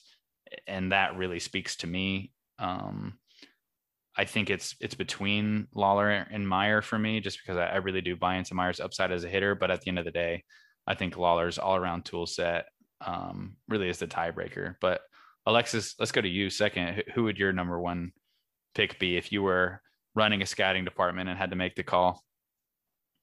Yeah, I mean, I think it's so tough. I I think in the end, I think I would also go Lawlar, but I am also super excited about Mayer. I and I am a big fan of Khalil Watson.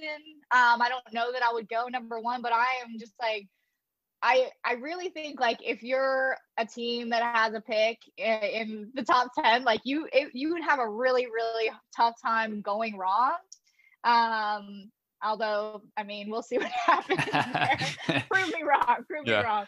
But I mean, I, it's just such an exciting group of players up top. I still think I would stick with Lawlar. I think that's what I've said in our kind of like staff surveys, kind of the whole way through um, this season. But Lawlar's super exciting. Uh, Mayer's super exciting. I'm also really looking forward to obviously seeing where Jackson Jobe ends up and Khalil Watson. Um, those guys I think are are among um, just the very top of my list, even though obviously I have nothing against like j- the Jack Leiters and Mm-hmm. You Kumar hate college Rockers players, is basically what you're Davises. saying, Alexis. You're out on Yeah. college. Give me all the high school athleticism and absolutely nothing else. See how it goes.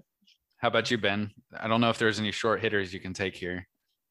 I, I, I would be I'd be very tempted to take Marcelo Mayer with the first pick because I I love him. I think he's just everything is just so smooth, so easy at the plate, very hitterish, in the box, very smooth actions in the field. I don't think he's as explosive as Jordan Lawlar on defense, but I think he has a really good internal clock, really good hands. Uh, I think he has the arm strength for the position, reads the ball well off the bat. Uh, but obviously, with him, it's especially about about the offense. The really sweet left-handed swing. He hit for power this year in in high school, and I think there's a lot of strength projection left in his frame. I mean, you hear the Corey Seager comparisons for him. I think that that fits. Frankly, it's I, I think that's the type of player he could become. But if I had the first overall pick, I I would take Jack Leiter. I mean, when we're when he signs, I think he's going to be. I mean, Grayson Rodriguez is the best pitching prospect in baseball right now, and you know, I like I like Luis Patino a lot. We're hearing tremendous things about George Kirby right now with the Mariners, but I think Jack Leiter is going to stack up right there, uh, right underneath those guys, or, or mm. right or right among the best pitching prospects in baseball. I think he's pretty close to being major league ready for, especially for a guy who hasn't had that much actual college yeah. experience, but he I, everything looks like it's going to play and and play at a very uh, high level against major league hitters. It's it's a really big fastball. There's a lot of life to it to miss bats. I think he has a secondary stuff to rack up a lot of strikeouts too. He, he generally throws strikes, has a pretty good feel for mm. pitching. Obviously, bloodlines. It's you know no shortage of of uh I mean, he's not a junior, but no shortage of sons of big leaguers having an impact at the major league level. But I mean, uh, even that aside, just just the talent that he brings, mm-hmm. I, would have a hard time passing up on him with the number one overall pick. So I'd go with Jack Leiter. Nice. All right. We got we I'm glad we didn't all just say Lawlar because it's always more fun when we have a little bit of variety. But um Alexis, it's good to know that, that you chose right and Ben and Ben chose of wrong. Of course, of course. but our staff has been pretty consistently split throughout this yeah. entire season, throughout everything. I don't think we've never had a consensus even among our Baseball America staff, which yeah. is uh fun too. Yeah it's, it's, i'm honestly glad it was the case because it, it just it tracks with everything we're hearing from teams. I mean there's there's no consensus among teams. I mean this is not the year you would choose to pick number one. Um i think we've had people in our staff just just thinking back through it people who have liked Leiter people who like lawlar. I know i think kyle um prefers mayer and that makes sense with him being out on the west coast. Um trying to see if we've had any other votes for number one. I think those are probably pretty consistently the the three that get the most number one credits. Um, you'll definitely find others, but but those three I think are probably most likely put at the top. But it, it's not surprising if I mean I've still talked with people who like Kumar better than Leiter for various reasons. So it's just a jumbled group at the top.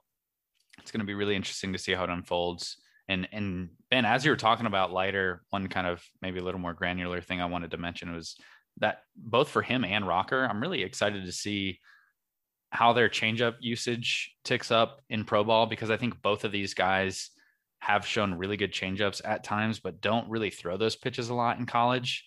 And that makes sense when you got fastballs and breaking balls as good as them.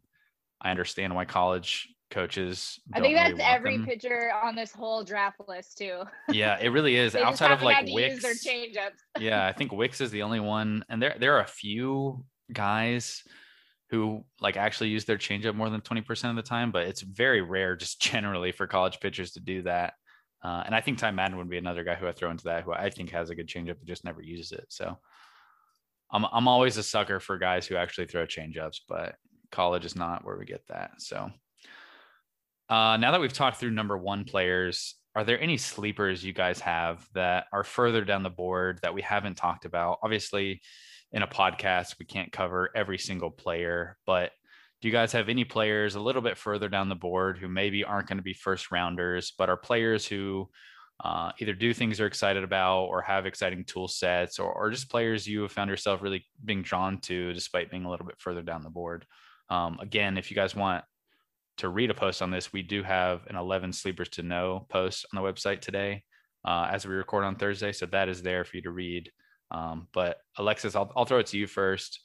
Um, any people jump out down, further down the board for you? Yeah, I mean, I think everybody everybody who knows me knows that I would go very Canadian. Um, with I mean, any any option where I'm given a choice, I'm probably gonna go Canadian. But for the sleepers, um, that's definitely where where I'm leaning. Um, on the high school side, I think Cal Ziegler has a chance um, to go kind of above where we have him in the list. That's where he's landed, obviously, um, talent wise. But I mean, I think Canadian high schoolers, first of all, have had a really tough time this year. Um, they haven't been able to play at home. Uh, in Canada, we are under very strict pandemic protocols, uh, still ongoing. Um, we haven't had the same vaccination opportunities. Uh, we are starting to get there. But for Canadian high schoolers, these guys have had to leave home. Um, they didn't get the year of development last year, and a lot of them didn't get the chance really to leave home either until this year. I mean, it is an expensive endeavor. Your parents got to pay for you to go. If you're under 18 or you need to pay for a rental car, your parent has to come with you. Um, there are a lot of complications for these Canadian high schoolers. And I think that because of that, even the guys who've gone to the States and who've gone to play, like Cal Ziegler, he went to Florida, TNXL Academy, Mitchell Bratt, he went to Georgia. Elijah Hamill went to Georgia with him. Adam Shoemaker just recently went to the States. Um, I think for those guys, it's also complicated and they have moved maybe down the lists a little bit because there are different scouts seeing them than the scouts who have seen them along the way. So we're not always getting the same kind of level of maybe excitement or where they might fall. So I might talk to a Canadian scout who I know really well who hasn't seen Calvin Ziegler in basically a year and a half. But I don't talk to all the Florida scouts, so I don't know where he sits among those guys. But now he's among the Florida guys. But this is a guy, Cal Ziegler is where I'll start, and I won't go too far on Canada, but he's a guy who, I mean, he's throwing in the upper 90s. This is something we have not seen from a Canadian high schooler in decades. Like when Mike Soroka was in high school, he was throwing 94. Mm-hmm. When Phillippe Aumont was in high school, he was getting into the upper 90s, but he was probably still 96, 97. Mm-hmm. Um, if we're talking Eric Cerantola, uh, who I think also is maybe a sleeper, but Eric Cerantola, when he was in high school, he maxed out at 96. Cal Ziegler is topping all of those guys. This is something that is that does not happen in Canada. Landon Leach, he was throwing 96. That was a huge deal. So, I mean, Cal Ziegler doesn't have a whole lot of projection, but he is already throwing hard. He has shown improvements in being able to throw strikes, which was a big knock on him early on. Mm-hmm. He is young. He's a kind of a, I don't know what you guys call it in the States, but he's a victory lapper um, in high school here, but he's still 18. So you take an extra year high school. Yeah, yeah, we're gonna okay. have to. Stop. Yeah, we need. Okay, we need the translation on that Yeah. one. what do you guys call that? Vic, a victory lap. I don't think we have a term for Yeah, it. So a what? vic- It, what is? What does that mean? lap. You take you take You another take year in high school. year- Yeah, so like you reclassify. you're a second year senior or whatever in high school. We don't call them seniors, but I think Oh, so why might. why is that common in Canada? Um, because Canada's high school system uh, previously, like Mhm. uh, before I was in high school, which also was many many years ago, um, had had a, a grade thirteen. So Oh, okay. like we don't call it like freshman, sophomore, junior, senior. We call it grade 9, 10, 11, 12. Mhm. But there was a grade thirteen that was that was just what you did in Mm-hmm. Canada. So they stopped having that as like a kind of like a mandatory programming and now so now it's just called like a victory lap i guess if we're trying Okay. to be nice and give it Gotcha. a colloquialism so I like it. calvin ziegler victory, victory lapper but he's still 18 like his birthday's super late he was 17 last year um and he obviously wants to play baseball um he's committed to auburn but for him i mean i'm super excited about that uh i think in terms of where he comes from and and just among the guys that I think he's comparable to in the past. Mhm. Um, it's it's exciting. It could make a difference. I don't know how that's going to be gauged in a draft room where you have Canadian scouts who haven't seen this guy in a year and a half, and you have a a Florida scout who has a billion exciting Florida players. I don't know how that plays out, but Do you? um, I'm looking forward to seeing. you were talking about him just compared to some of the other Canadian pitchers who, who just don't throw this hard. Is it a stretch to say he's like the hardest throwing Canadian high schooler that, that you're aware of? Is there anyone even from many years ago that comes Uh, to mind? definitely like gotten it up higher than anyone I'm aware of. So Mhm. I'm trying to. That's I was awesome. trying to think back. Like I don't know what Eric Gagne was th- throwing in high school. I, Yeah. I don't think it was 98, 99. But um, I mean, even I think like Eric Cerantola, obviously, like he's thrown Mhm. triple digits, and Cerantola in high school. Uh, three years ago, he was he was throwing 96. Mhm. Um, so I obviously I think it's different. It's a different body. There's different projectability there. Um, Cerantola had more room to grow. Obviously, like he's a six five guy. He's a skinnier guy. Um, Ziegler doesn't have that same projectable frame, but Mhm. I mean, yeah, I would say it's super exciting. It's just not something you you get to see in Canada a lot, and I think it's been well underplayed and undervalued because of just the situation we're in, um, especially in Canada and with guys leaving and just not getting the normal people seeing them who would see them. Um, and then, I mean, I guess I will go straight to Eric Cerantola too. I think he's a bit of a sleeper just because he, uh, I mean, obviously he wasn't coming into this. He was uh, he on our first draft list, like he was uh, top 100. He's dropped, but I think there's also just some. I'm excited to see what can happen. Eric Cerantola, also just like a hard throwing guy, six Mhm. five, right hander, has gotten it into triple digits, just played himself out of um, a spot at Mississippi State this year, which is super unfortunate. But when you go to school that is a, a school that needs to win and you just don't have a lot of rope. So I think Yep. in pro ball, Eric Cerantola gets a little more rope, gets a little more development. It's development over winning for a while. And I think he, he he's someone who I am super excited to see what the future holds for too. Yeah, Cerantola just with his fastball and, and curveball. I mean, the curveball might be the best curve in this year's draft class. So just in terms of two pitches, there's it's hard to top just two better pitches in one pitcher than him. I think Bachman would be probably the other guy you point to, but that's a good one, Alexis. Uh, ben, we'll go to you for a couple, and then we can get back to you, Alexis, if you have more. Well, who would be the? I have a question for Alexis. So, who would be the signing scouts for these Canadian players when they're trapped? Because, like, so like James Wood, obviously he's from Maryland, but he's at IMG Academy in Florida. So it's not, you know, your Mid Atlantic scout is not going to be the signing scout there. But for all these Canadian guys, when they do sign, who've been out of the country all year, how are how are teams going to do that? Do you know? Uh, yeah, I think from from I don't know if all teams are going to do the same thing. I don't know what all teams are going to do, but from some people who I've talked to, um, they're just going to be kind of dual signing scouts, or it will fall back to the Canadian scout. I mean, those are the guys who kind of have done the home visits um, with last year uh, for some of these guys like Ziegler.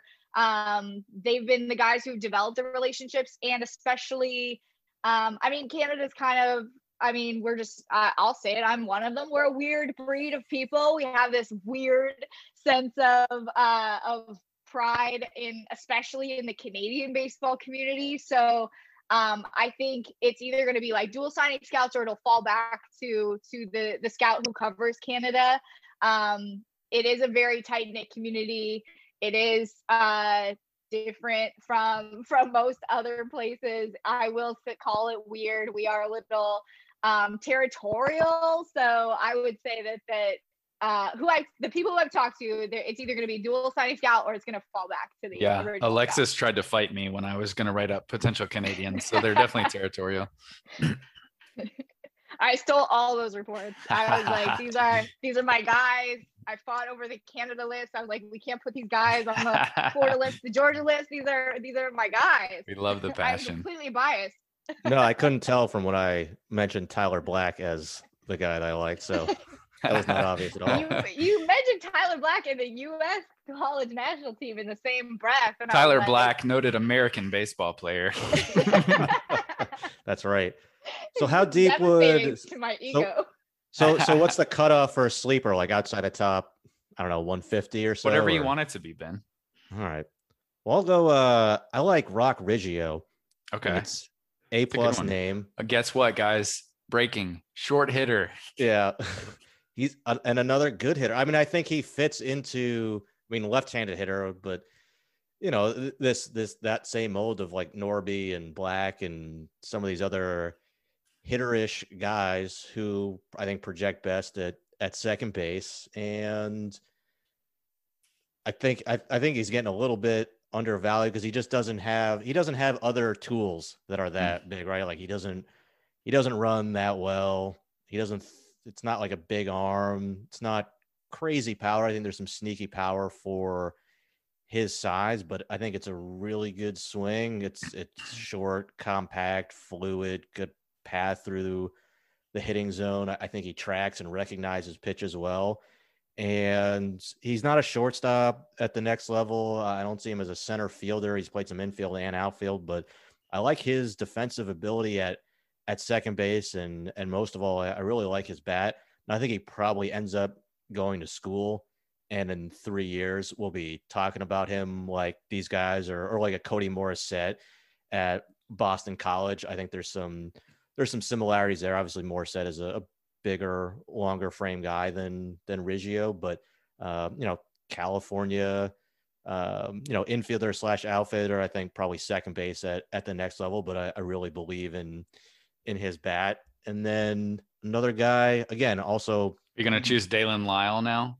no, Their no, short no. left-handed hitter. no, we're gonna go.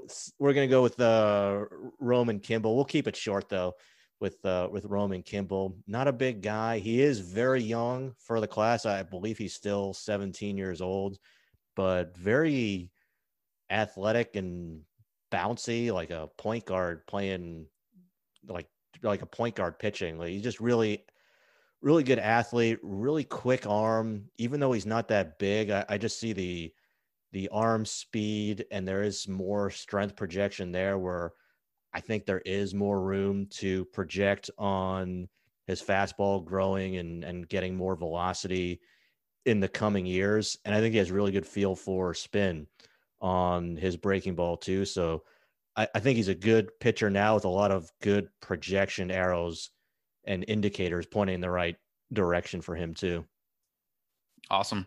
Uh, I'm going to take a couple of Georgia college players. I think Georgia in general is a, a stronger area for high school players, and you guys have named a couple interesting high school players. But one guy that I, I consistently come back to and really like is uh, Troy center fielder Logan Cerny. I think if if you just grade the tools out, he really compares well to guys like Jud Fabian or Christian Franklin or Isaiah Thomas, outfielders who've played in the SEC and maybe have a little bit more attention on them. But Cerny is a, a real double plus runner. He's got above average power in the bat, uh, chance for plus uh, defense in center field, and had a really strong year this spring. Uh, but it was in the Sun Belt. He hit 15 homers, stole 12 bags. Uh, the question with him is strikeout rate. And I think it's similar to a lot of these other uh, SEC outfielders that I kind of lumped him in with. A lot of these guys have swing and miss questions, but if he is uh, able to make an adjustment and make a little bit more contact at the next level, or just keep tapping into power at the rate he did in college, which is certainly um, not something you should just expect moving forward. I think if he if he hits at all, he's got a chance to be a really good player because of the power speed combo and center field profile. So he's one that I like. And then a pitcher out of Georgia I really like, um, and he might be undervalued just because he got hurt, is Ryan Webb, the left-handed pitcher at Georgia. And I think he also probably is a little bit undervalued just because he hasn't started a ton this year. He was going to enter the season and and transition to a full-time starting role for Georgia after Emerson Hancock and Cole Wilcox were drafted a year ago. Um, but I saw him in person last year at the beginning of the season when I went to go see Emerson Hancock, and he came in in relief for for Emerson was a better pitcher in that game. And I think that game specifically put him on a lot of radars last year because he was eligible a year ago. Um, but he showed a really impressive four pitch mix for a college reliever that a lot of teams just figured would play well in a starting role at the next level. And over the next two years, I guess the rest of the shortened season, and then he started 11 games this year. His his season got started slow because of I think COVID stuff, um, and then he also had an elbow injury that ended his season. But really good strikeout and walk rates. Uh, he improved his curveball. It's a probably a solid average fastball from the left side, but just the fact that he hasn't started a ton, but when he has pitched, he's been really good. Um, and just the overall pitch mix, I really like pretty much everything about him. So if a team can can get past the elbow injury, I think he has a chance to be a really good pitcher. Uh, so those are the two for me. Um, wanted to circle back and make sure you guys had a chance to throw out any others if you have them. But Alexis and Ben, do you want to throw out any more, or do you think that's good? I'll pick one non-Canadian. Uh, we talked about Chase Mason earlier, and like this is me in a totally hypothetical situation, uh, just picking based on tools. Obviously, Yeah, this guy hasn't done enough to prove himself, but I mean, it's a plus run tool, it's a plus arm, it's like a plus plus power tool. His power Um, at the combine was just insane to see. Like when he stepped into the box, and I mean, he definitely has a Josh. I was there with Josh Norris, and he called it an elevate and celebrate kind of swing, and it definitely is what it is. Um, but it, it was fun to watch him hit, man. yeah, he's a workhorse. He's an athlete. I mean, there's, uh, I, I think I probably throw him out there because like I hope he's a sleeper. Like I hope he's a guy that goes higher than we where we put him. I hope he's a guy who somebody takes a chance on the tools. I hope that's what he chooses to to do. But I think um yeah, I can't I gotta name one non-Canadian just to to to fuel the fire, I guess. Love it. Well, he's close to the Canadian border at least. So you don't have to go too far from home. Hundred Ben. Ben, do you have South any others? Dakota is our jam. I don't know if I don't know if Peter Heubeck would qualify for this one, um, but I do like I do like him Mhm. quite a bit. It's just another guy with a really really fast arm. I think there's he's like six two, six three. He's pretty skinny, almost to the point where I don't know how much weight he is going to gain on or, or hold onto that frame of his, but I just I look at the arm speed.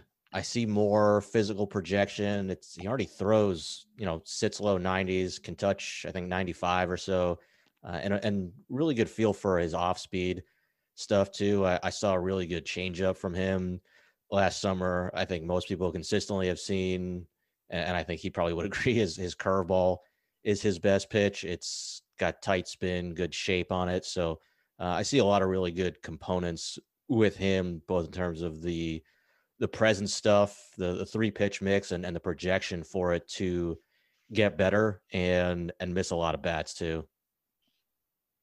Great. We got a lot of good names there. Uh, thank you guys for breaking those down. Um, I guess we can jump into a few questions here, unless I'm missing something. Is there anything else that we wanted to touch on before we get into questions, guys? Are we good? And let's go to the mailbag. All right. The listener mailbag, which is potentially the biggest one we've ever had. So, again, thank you guys for sending these in. But we'll just go through them. Um, Garav on Twitter asks best pure prep bat in the draft. We'll start with that one. He's got a couple more. But if you guys had to pick the best pure hitter, best prep pure bat in the draft, that's how he phrases it. Who do you go with? Uh, ben, will go with you first. I'll go with Marcelo Mayer. Uh, I think you could put Khalil Watson in there too, and Mhm. and I, I think Brady House is going to hit it. It's more.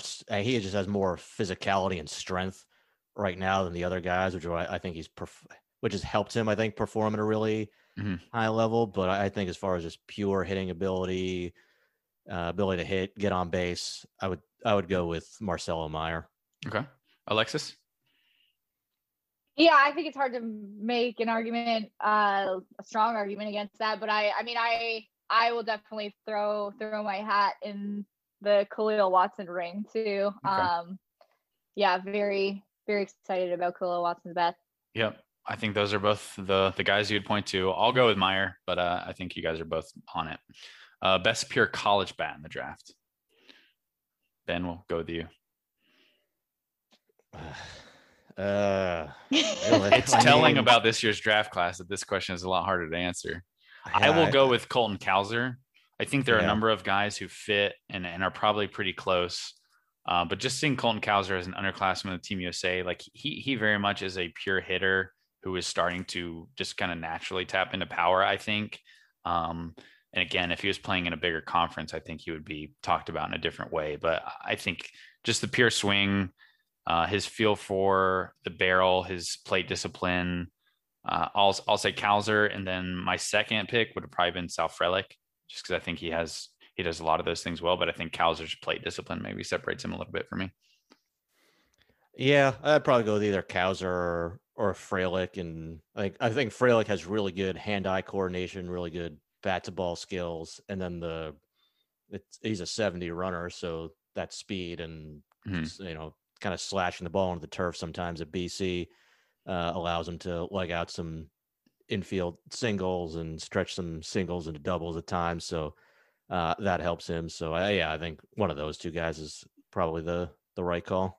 Alexis, Yeah, you guys have way better feeling on that than I do, and I mean, I'm nobody else is jumping out. Sounds at me good.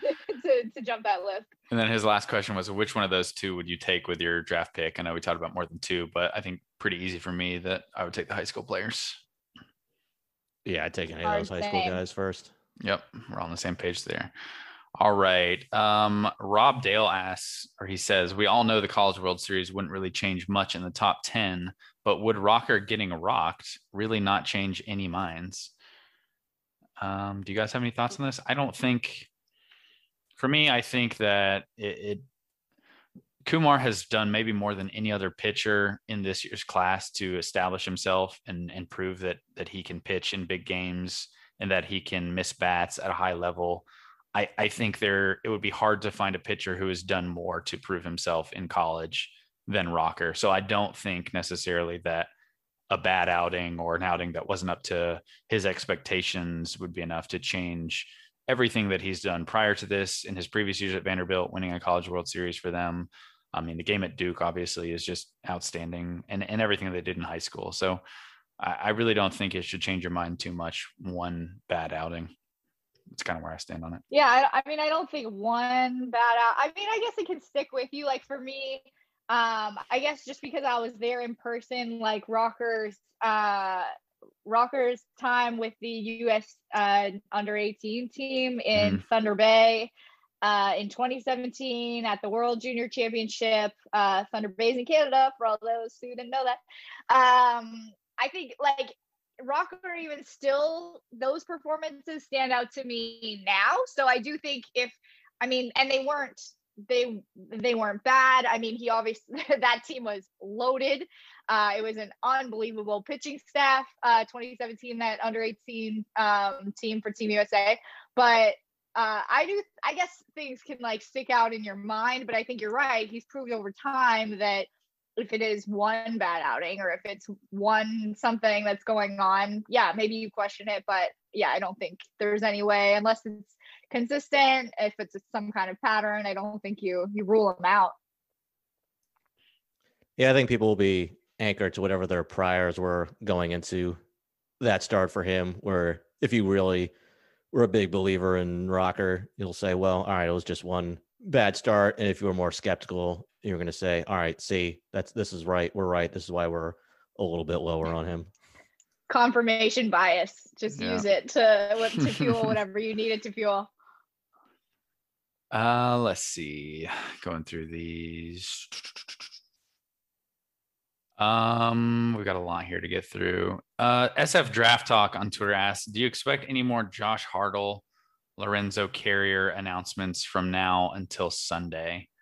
Um, and I'm a little surprised we haven't had one already. Another one, and to be clear, I don't think Josh Hartle.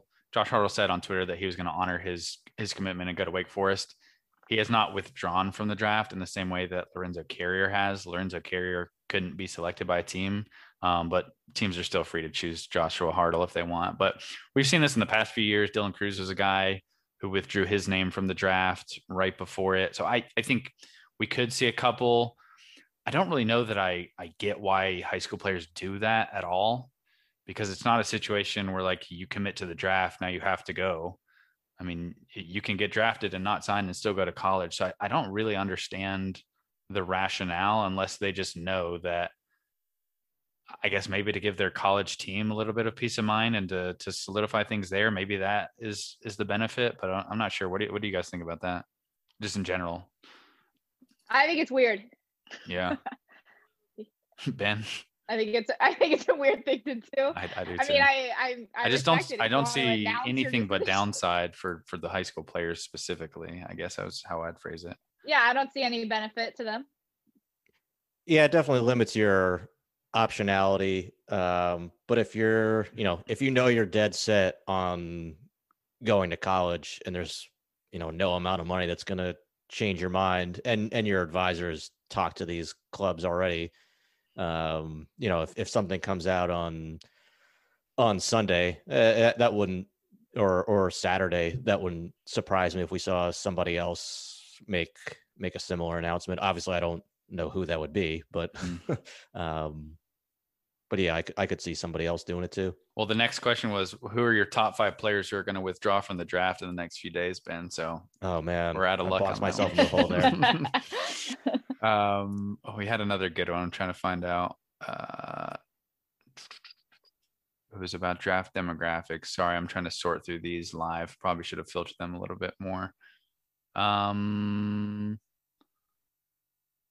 I do think that conversation lends itself though to also like did Canadian players who ventured to the states lose leverage for hmm. for in in whatever draft conversations that they're having because it is clear that they want to be drafted on the opposite end of the Mhm. spectrum like if i'm a if i'm a guy who went to the states and played in the states for the last 3 months left my country it's pretty clear that i wanted to give myself a real shot here mhm. so do I lose leverage or does it matter at all? Because I still have that college commitment to a good school. Mhm. And I, so I think that conversation kind of leans into the other one as well, the other way.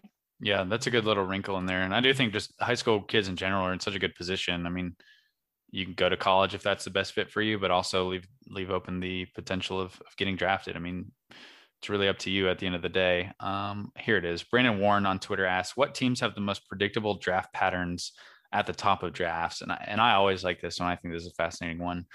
The the two that come to mind for me immediately are, I guess, Baltimore and it's not necessarily tied to Baltimore specifically, but uh, Elias and the people who are in charge of that uh, scouting department now. But it, it just seems like their their willingness to go off the board for financial reasons and just get creative with the players that they're taking later on in the draft is is one that I'll always keep in mind now, and it always makes them a wild card when doing mocks.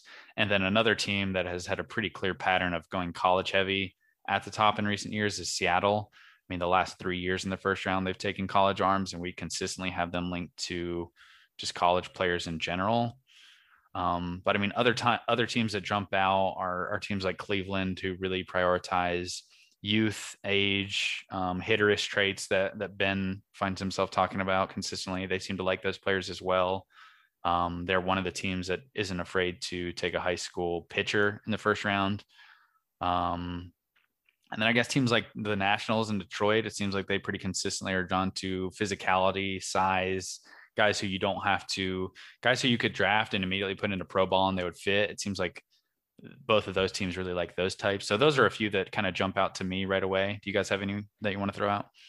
Yeah, I was gonna say the Nationals just like you said, big pitchers Mm. and lots of pitchers. I mean, Yeah. the last time they drafted a a hitter in the first round, or, or the only time in the last ten years they've done it was Carter Kieboom. Otherwise, it's been a lot of pitchers and a lot of pitchers with uh, um, you know injury, either Mhm. injury history or or some other type of medical risk red flag with them. So, um, you know, Cade Cavalli last year, it's working out extremely well so far. The Mhm. reviews on him have been pretty outstanding. Their first round pick last year out of Oklahoma. But yeah, that seems like a, a pretty Mhm. pretty obvious preference for them. Yeah, Mason Denaburg was another guy who had a few injury questions prior. I think he had some biceps issues the spring of his senior year. Um, but that's a good one. Uh, Alexis, did you have any that come to mind? No, I think you guys nailed it. Okay. All right. Um, let's see. Nick Sperlotti asks on Twitter, who's the high school right-hander that people shouldn't be scared to sign and who has the highest floor? I thought this was a really interesting question because I don't think it is the top high school pitcher on our board, but I'm curious if you guys have a pitcher who who just jumps out to you from that one. The high I mean, school I want pitch- it to be Jackson Jobe. Hey, if that if that's who it is for you, there you go. Every I want every answer to be Jackson Jobe. That's that's we, we have that's I've found got. Alexis's non-Canadian favorite player in the class, and I love it. Hundred percent, it's Jackson Jobe. It was uh Ben, it was a high school right-hander that people shouldn't be scared to sign and has the highest floor. So I think the the highest floor was the qualifier there. So just just sort of like the safest high school Yeah. right-handed pitcher. Uh, I mean, I guess kind of the easy answer there, other than Jobe, would be Andrew Painter, right? Yeah, that that's the guy that I kind of immediately thought of. I mean, when we pulled teams in the preseason, Painter, I think one like closest to the majors. And generally that's a, a pretty good indicator to me that it's a, a safe selection, maybe a high floor selection. I think he is much more refined in pitching compared to Jobe, which is maybe would lead me to pick Painter over Jobe, even though we have Jobe higher because of upside. Like Painter doesn't have the breaking stuff that Jobe has, but he's pitched for a long time. I think he's got some of the better command of any high school pitcher in recent years that that we've seen or, or that I've heard from scouts about. Um, and I think he's got the four pitch mix that you can really see now playing at the next level. You don't have to, I don't think you have to project a ton to see him in a starting role in some capacity in the bigs. That's how I yeah. So I mean, I, I would still, I mean, I would still take Jobe as Mhm. as the guy there, but Mhm. and, and there's some other high school. I mean, the, the risk of high school right-handed pitchers too is also just you know taking them in the first round when the Mhm. opportunity cost of taking somebody else is is there. But you know, beyond that, I, I think there's a lot of you know really good high school pitching. I guess we're eliminating lefties, so you know, just right. I mean, I mentioned Peter Heubeck mm-hmm. before, but like that that would be a guy I would be targeting in that you know second to third round range, maybe even later if I could get him and and pay him more there because I think he he throws strikes, has a three pitch mix that that projects really well at at the next level. So he'd be another guy I'd be I'd be looking at beyond the the first round range. Um, Neil I'm always like a oh, go ahead. little Sorry, nervous. Alexis. Oh, sorry. I was gonna say I'm always a little nervous. Not about. I wouldn't say this like about Andrew Painter in particular, but I'm always a little nervous about uh like guys who are like six six still have a lot of room to grow and how that affects the mechanics, how that affects repeatability. Um, where I think it is a little safer with a guy who is six two, even though he has some room to grow too. I just, I guess, uh, I don't know. The bigger, taller guys always give me a little bit more pause. Mm-hmm. Uh, Neil Mogg on Twitter asks, would a team be able to select two high school players with their first two picks and be able to sign both of them? Uh, I think the short answer is just yes. I mean, we see a lot of teams do this. High school players obviously are, are thrown into the costlier um, bag a little bit more frequently, but it, just because you're in high school doesn't mean you're just automatically unsignable. And I think most high school players drafted in the top two rounds. I mean, if teams are drafting you in the top two rounds, they feel pretty good about being able to sign you generally. Um, so yeah, I don't I don't think it I mean, we see it pretty regularly. I don't think it's crazy to do that. Yeah, they're also having Yeah. conversations with their Mhm. agents or advisors before they're drafting them to to make sure, hey, we're good to go here, right? Yeah. And I think the general yeah, there's assumption so much work there. I think the general assumption you should make for for every player drafted in the top 10 rounds is that if a team selects them, they're going to sign. There have been a few um, players who haven't signed. I think the 2018 draft was a bit of an outlier for the number of players who were selected in that range that didn't sign. Matt McLain and Gunnar Hoglund, who are both uh, featured in this year's class, were two of the more notable ones. Um, but I think it's something like 99%. Like if you go back through the last 10 years, it, an overwhelming majority of players drafted in the top 10 rounds sign because teams are, are doing the homework generally. Um, and, and outside of some weird medical situation like a Brady Aiken or a Carter Stewart, um, you can generally just bank on everyone signing.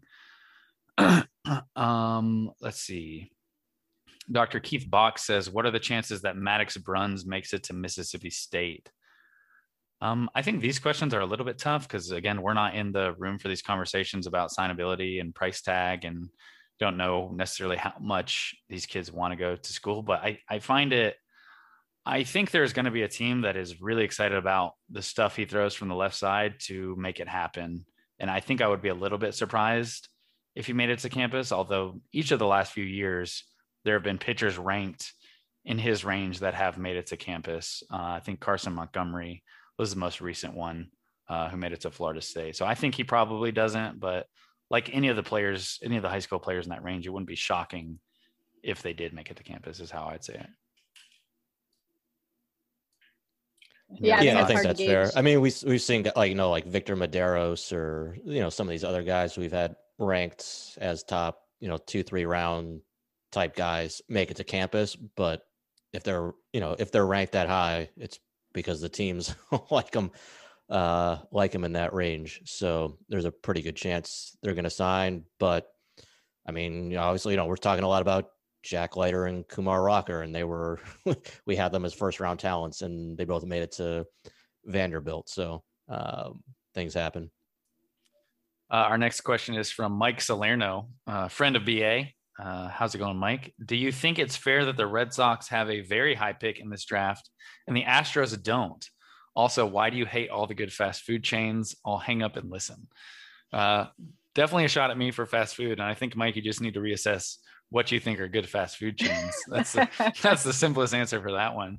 Um, but does anyone want to get on uh, a moral high ground here and talk about the Red Sox uh, having a pick and the Astros not for for cheating questions?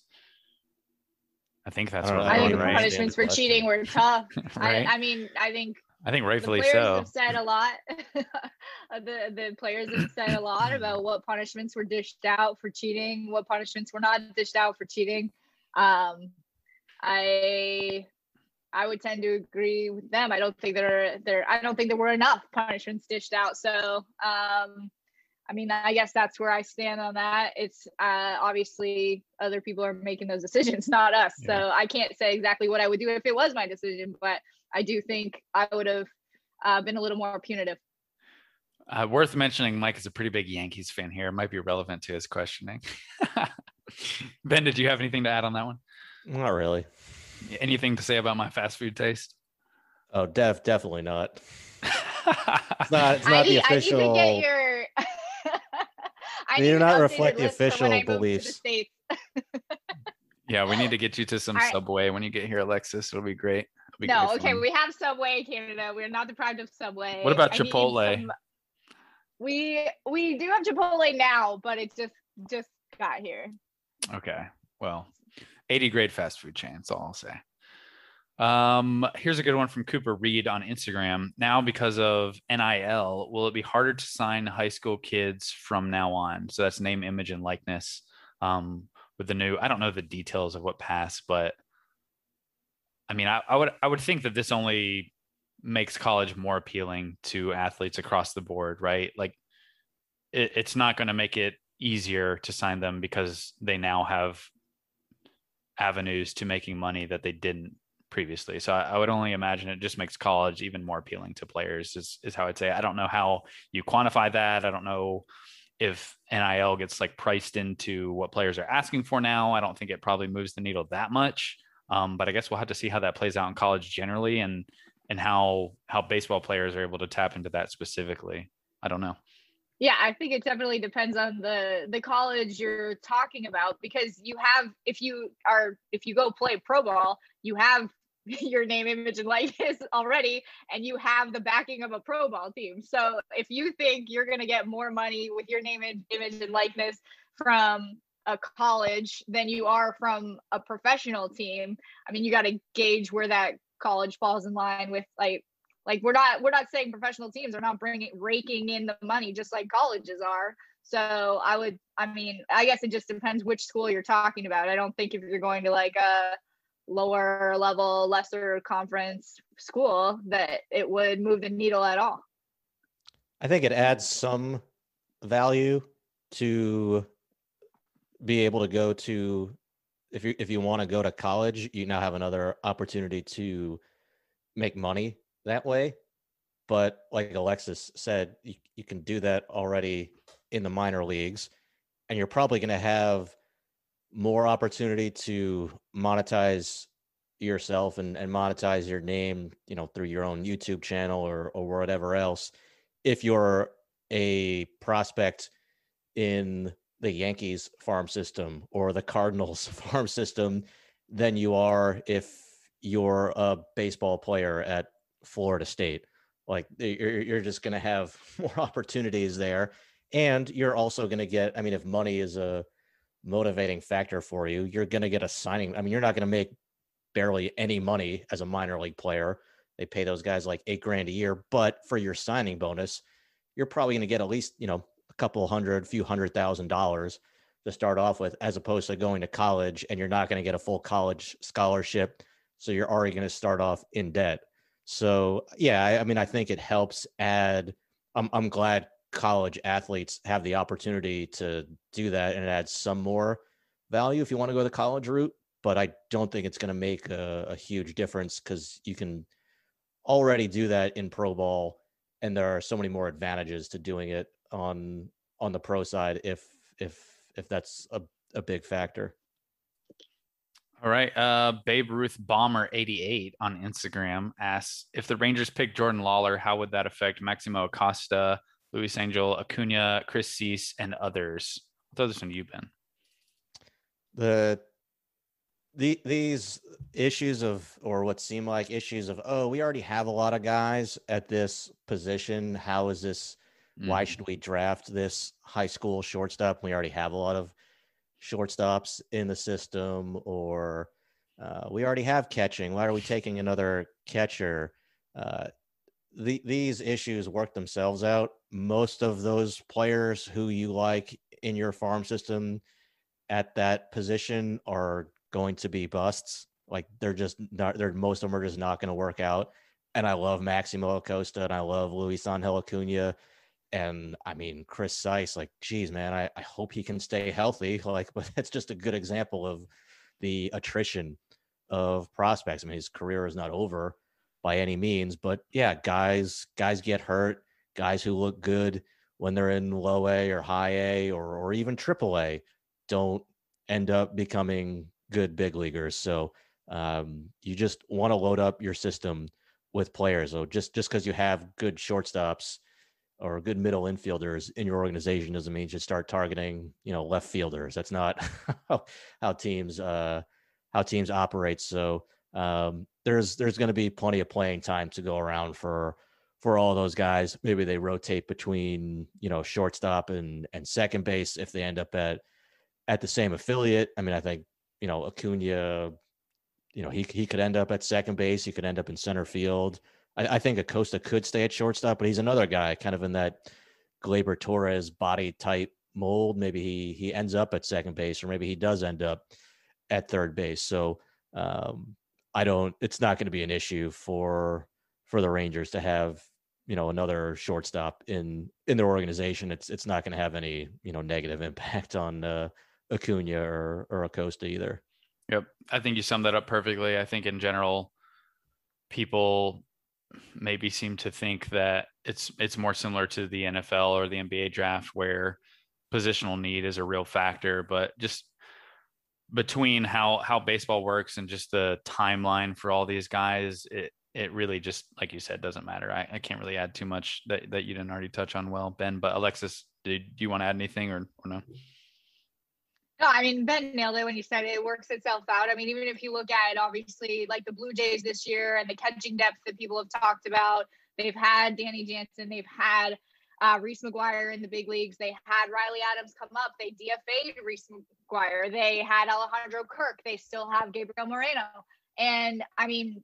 uh, Like Reese McGuire was DFA'd, and here he is now back in the big leagues because there's a need there. Like these things do work themselves out there are needs. Also, I mean, those are trade targets. Like, why would you want to look for corner outfielders when you can pick up players who play up the middle and have add more trade value? Yep. If, Yeah, if- the old uh sorry, just I say the the Rangers used to have a, a big log jam of like, what are we gonna do with all this catching of Jared Saltalamacchia and Taylor Teagarden and Max Ramirez? Like, where are all these guys gonna play? Like, well, all right, again, most of these guys, it's it'll it'll work itself out. Yeah. Some of these guys you can trade.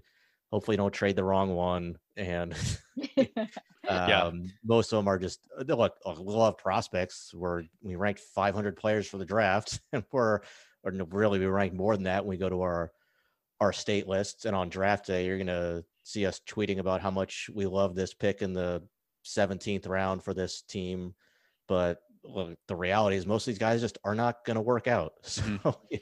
that's that's why we like to go deep because then we're also going to be surprised by some of the guys who who do get drafted in that Yep. 17th round who do sign and and go on to be um, you know surprise big leaguers. Yeah, and even in the uh, best case scenario where all these guys work out, I mean, there's nothing wrong with having too many good shortstops. Like, it's a it's a good problem to have. It's a common complaint among Exactly. clubs is we have too many. we have too many who don't know what to do. Um, Ethan Nooner, I believe on Instagram asks, how long do you think Jack Leiter and Kumar Rocker will spend in the minors before getting called up? Again, this one is tough because a lot of it just depends on the competitive window of a team. I think Ben's conversation about the Red Sox and Leiter earlier hopefully shed a little bit of light on on how that could impact it. But like a guy like Leiter going to the Red Sox versus going to a team like the Pirates, think the timeline is a lot different, and that has nothing to do with Jack Leiter as a player. So a lot of it just depends. I think we've said before that we we both think, me and Ben at least, and Alexis, you can say if you if you don't think this, but we think Jack and, and Kumar are, are some of the more advanced players in the class who would easily be ready to pitch in some capacity in the big leagues very soon. But it's just hard to say before we see which org they're with because teams aren't going to push a guy like Leiter or Rocker um, to pitch for a bad team unless, I mean, they're not going to do that. It doesn't happen. I think it'll be interesting too this year because, you know, look, like normally and with pitching, yeah, sometimes you just shut them down, right? Like those guys have pitched a lot, and Vandy obviously you went to the, you know, won the College World or did not win the College World Series. They went to the College World Series. Ouch, Ben. Wow. but they, you know, they Real they, they the pitched Vandy into the last game of the College World Series. So they, you know, they, you know, these guys had big workloads. They went as deep as anybody, right? So maybe you just shut them down or limit their workload. But it'll be interesting to see where they get assigned this year because uh, you know I think normally you might send somebody, you know, to the New York Penn League or the Northwest League. I don't know if you've heard they don't exist anymore. So do you do you send these guys straight to to low A or, or do you send them to high A? Like where where do these guys go to start the year? Where do they finish the year? I mean, if they finish in high A, does that put them in position to open 2022 in in double A? I, I could see that happening. If you're starting the year in double A, you're you're definitely in position at that point to make the big leagues at some point by by the end of that by the end of 2022. Yeah, I think to your point of shutting them down, Jack Leiter just threw 15 innings in 2020 and jumped all the way to 110 innings this spring. So it'd be pretty surprising to me if he was throwing much at all after he was drafted. I, I would imagine it's a pretty easy case to just shut him down, let him rest. Um, because I would imagine you want to build those guys up. But Alexis, anything to add on this one? No, I think, uh, I mean, I've agreed with kind of everything you guys have said along the way. I'm not going to start disagreeing now. we'll throw it to you first on this next one then. Cream City, and this kind of ties into what we talked about previously with grading out the demographics, but Cream City Prospects on Twitter asks on a scale, on a one to five scale, man, really, really odd to be using a one to five scale on this podcast. Yeah, we gotta. I'm giving you What a kind- two on your one what to kind five. of person is a one to give them a five give them a one on their one to five scale.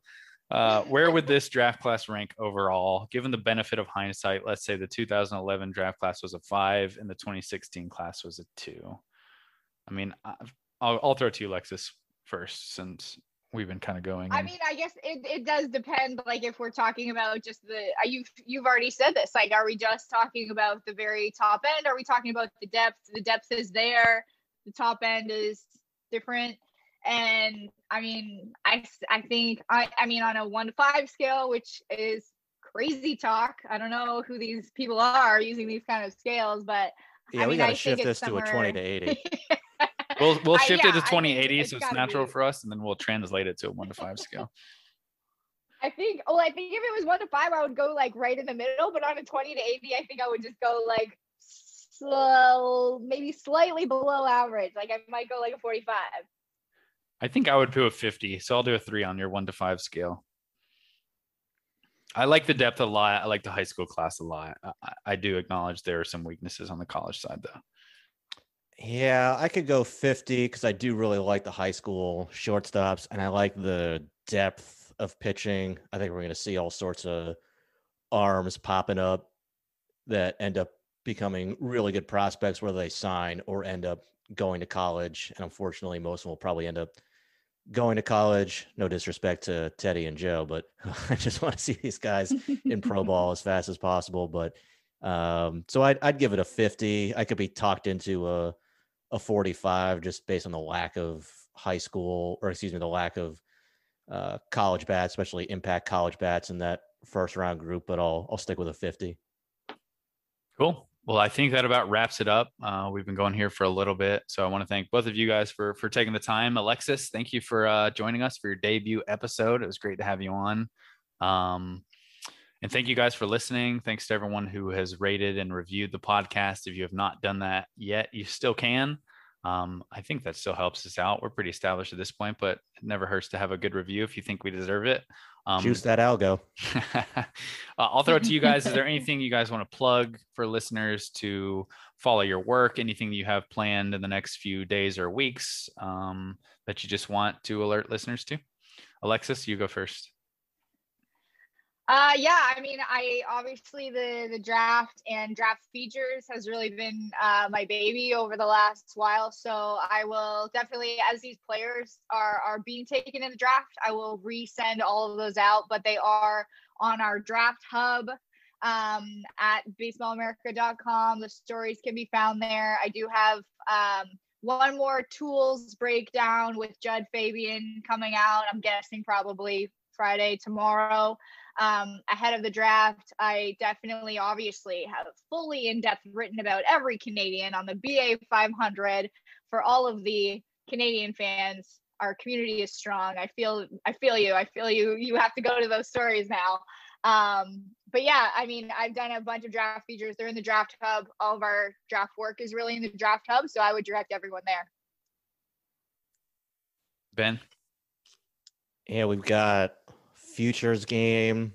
We've got the draft. Looking forward to seeing you on the MLB Network broadcast, Carlos. We've got we've got a lot of we'll have so much for the draft, and then we're updating so many lists for the future drafts. It's we said we've been kind of straddling the line between 2021 draft coverage and 2022 and 2023 at the same time, and then there's also MLB has like a high school all star game out in Denver with a bunch of the top. Can't wait players. for that.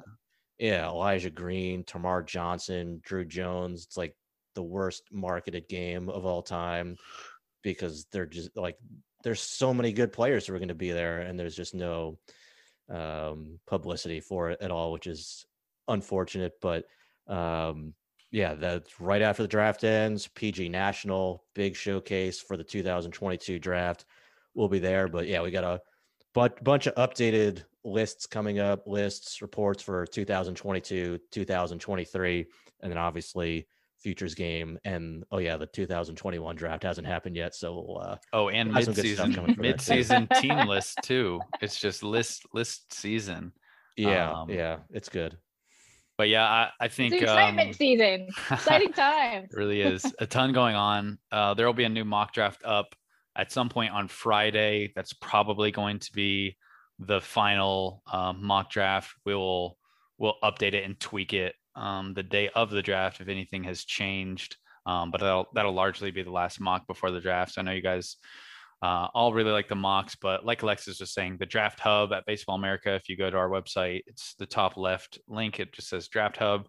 That's where you can find all of our draft content. Um, throughout the draft, there will be a live tracker on the day of. I know uh, Ben is going to do some live analysis, pick by pick, as we go. Um, all beyond the draft, talking about a few of the players here and there. So that's always fun. But I guess just just check out baseballamerica.com. There's really a ton of content coming um, perhaps more now in a in a concentrated amount of time than really ever than any other time in the year. So just keep checking out the site. But thank you all for listening and sticking with us. This has been the 14th episode of the Future Projection Pod. Uh, we'll see you next time.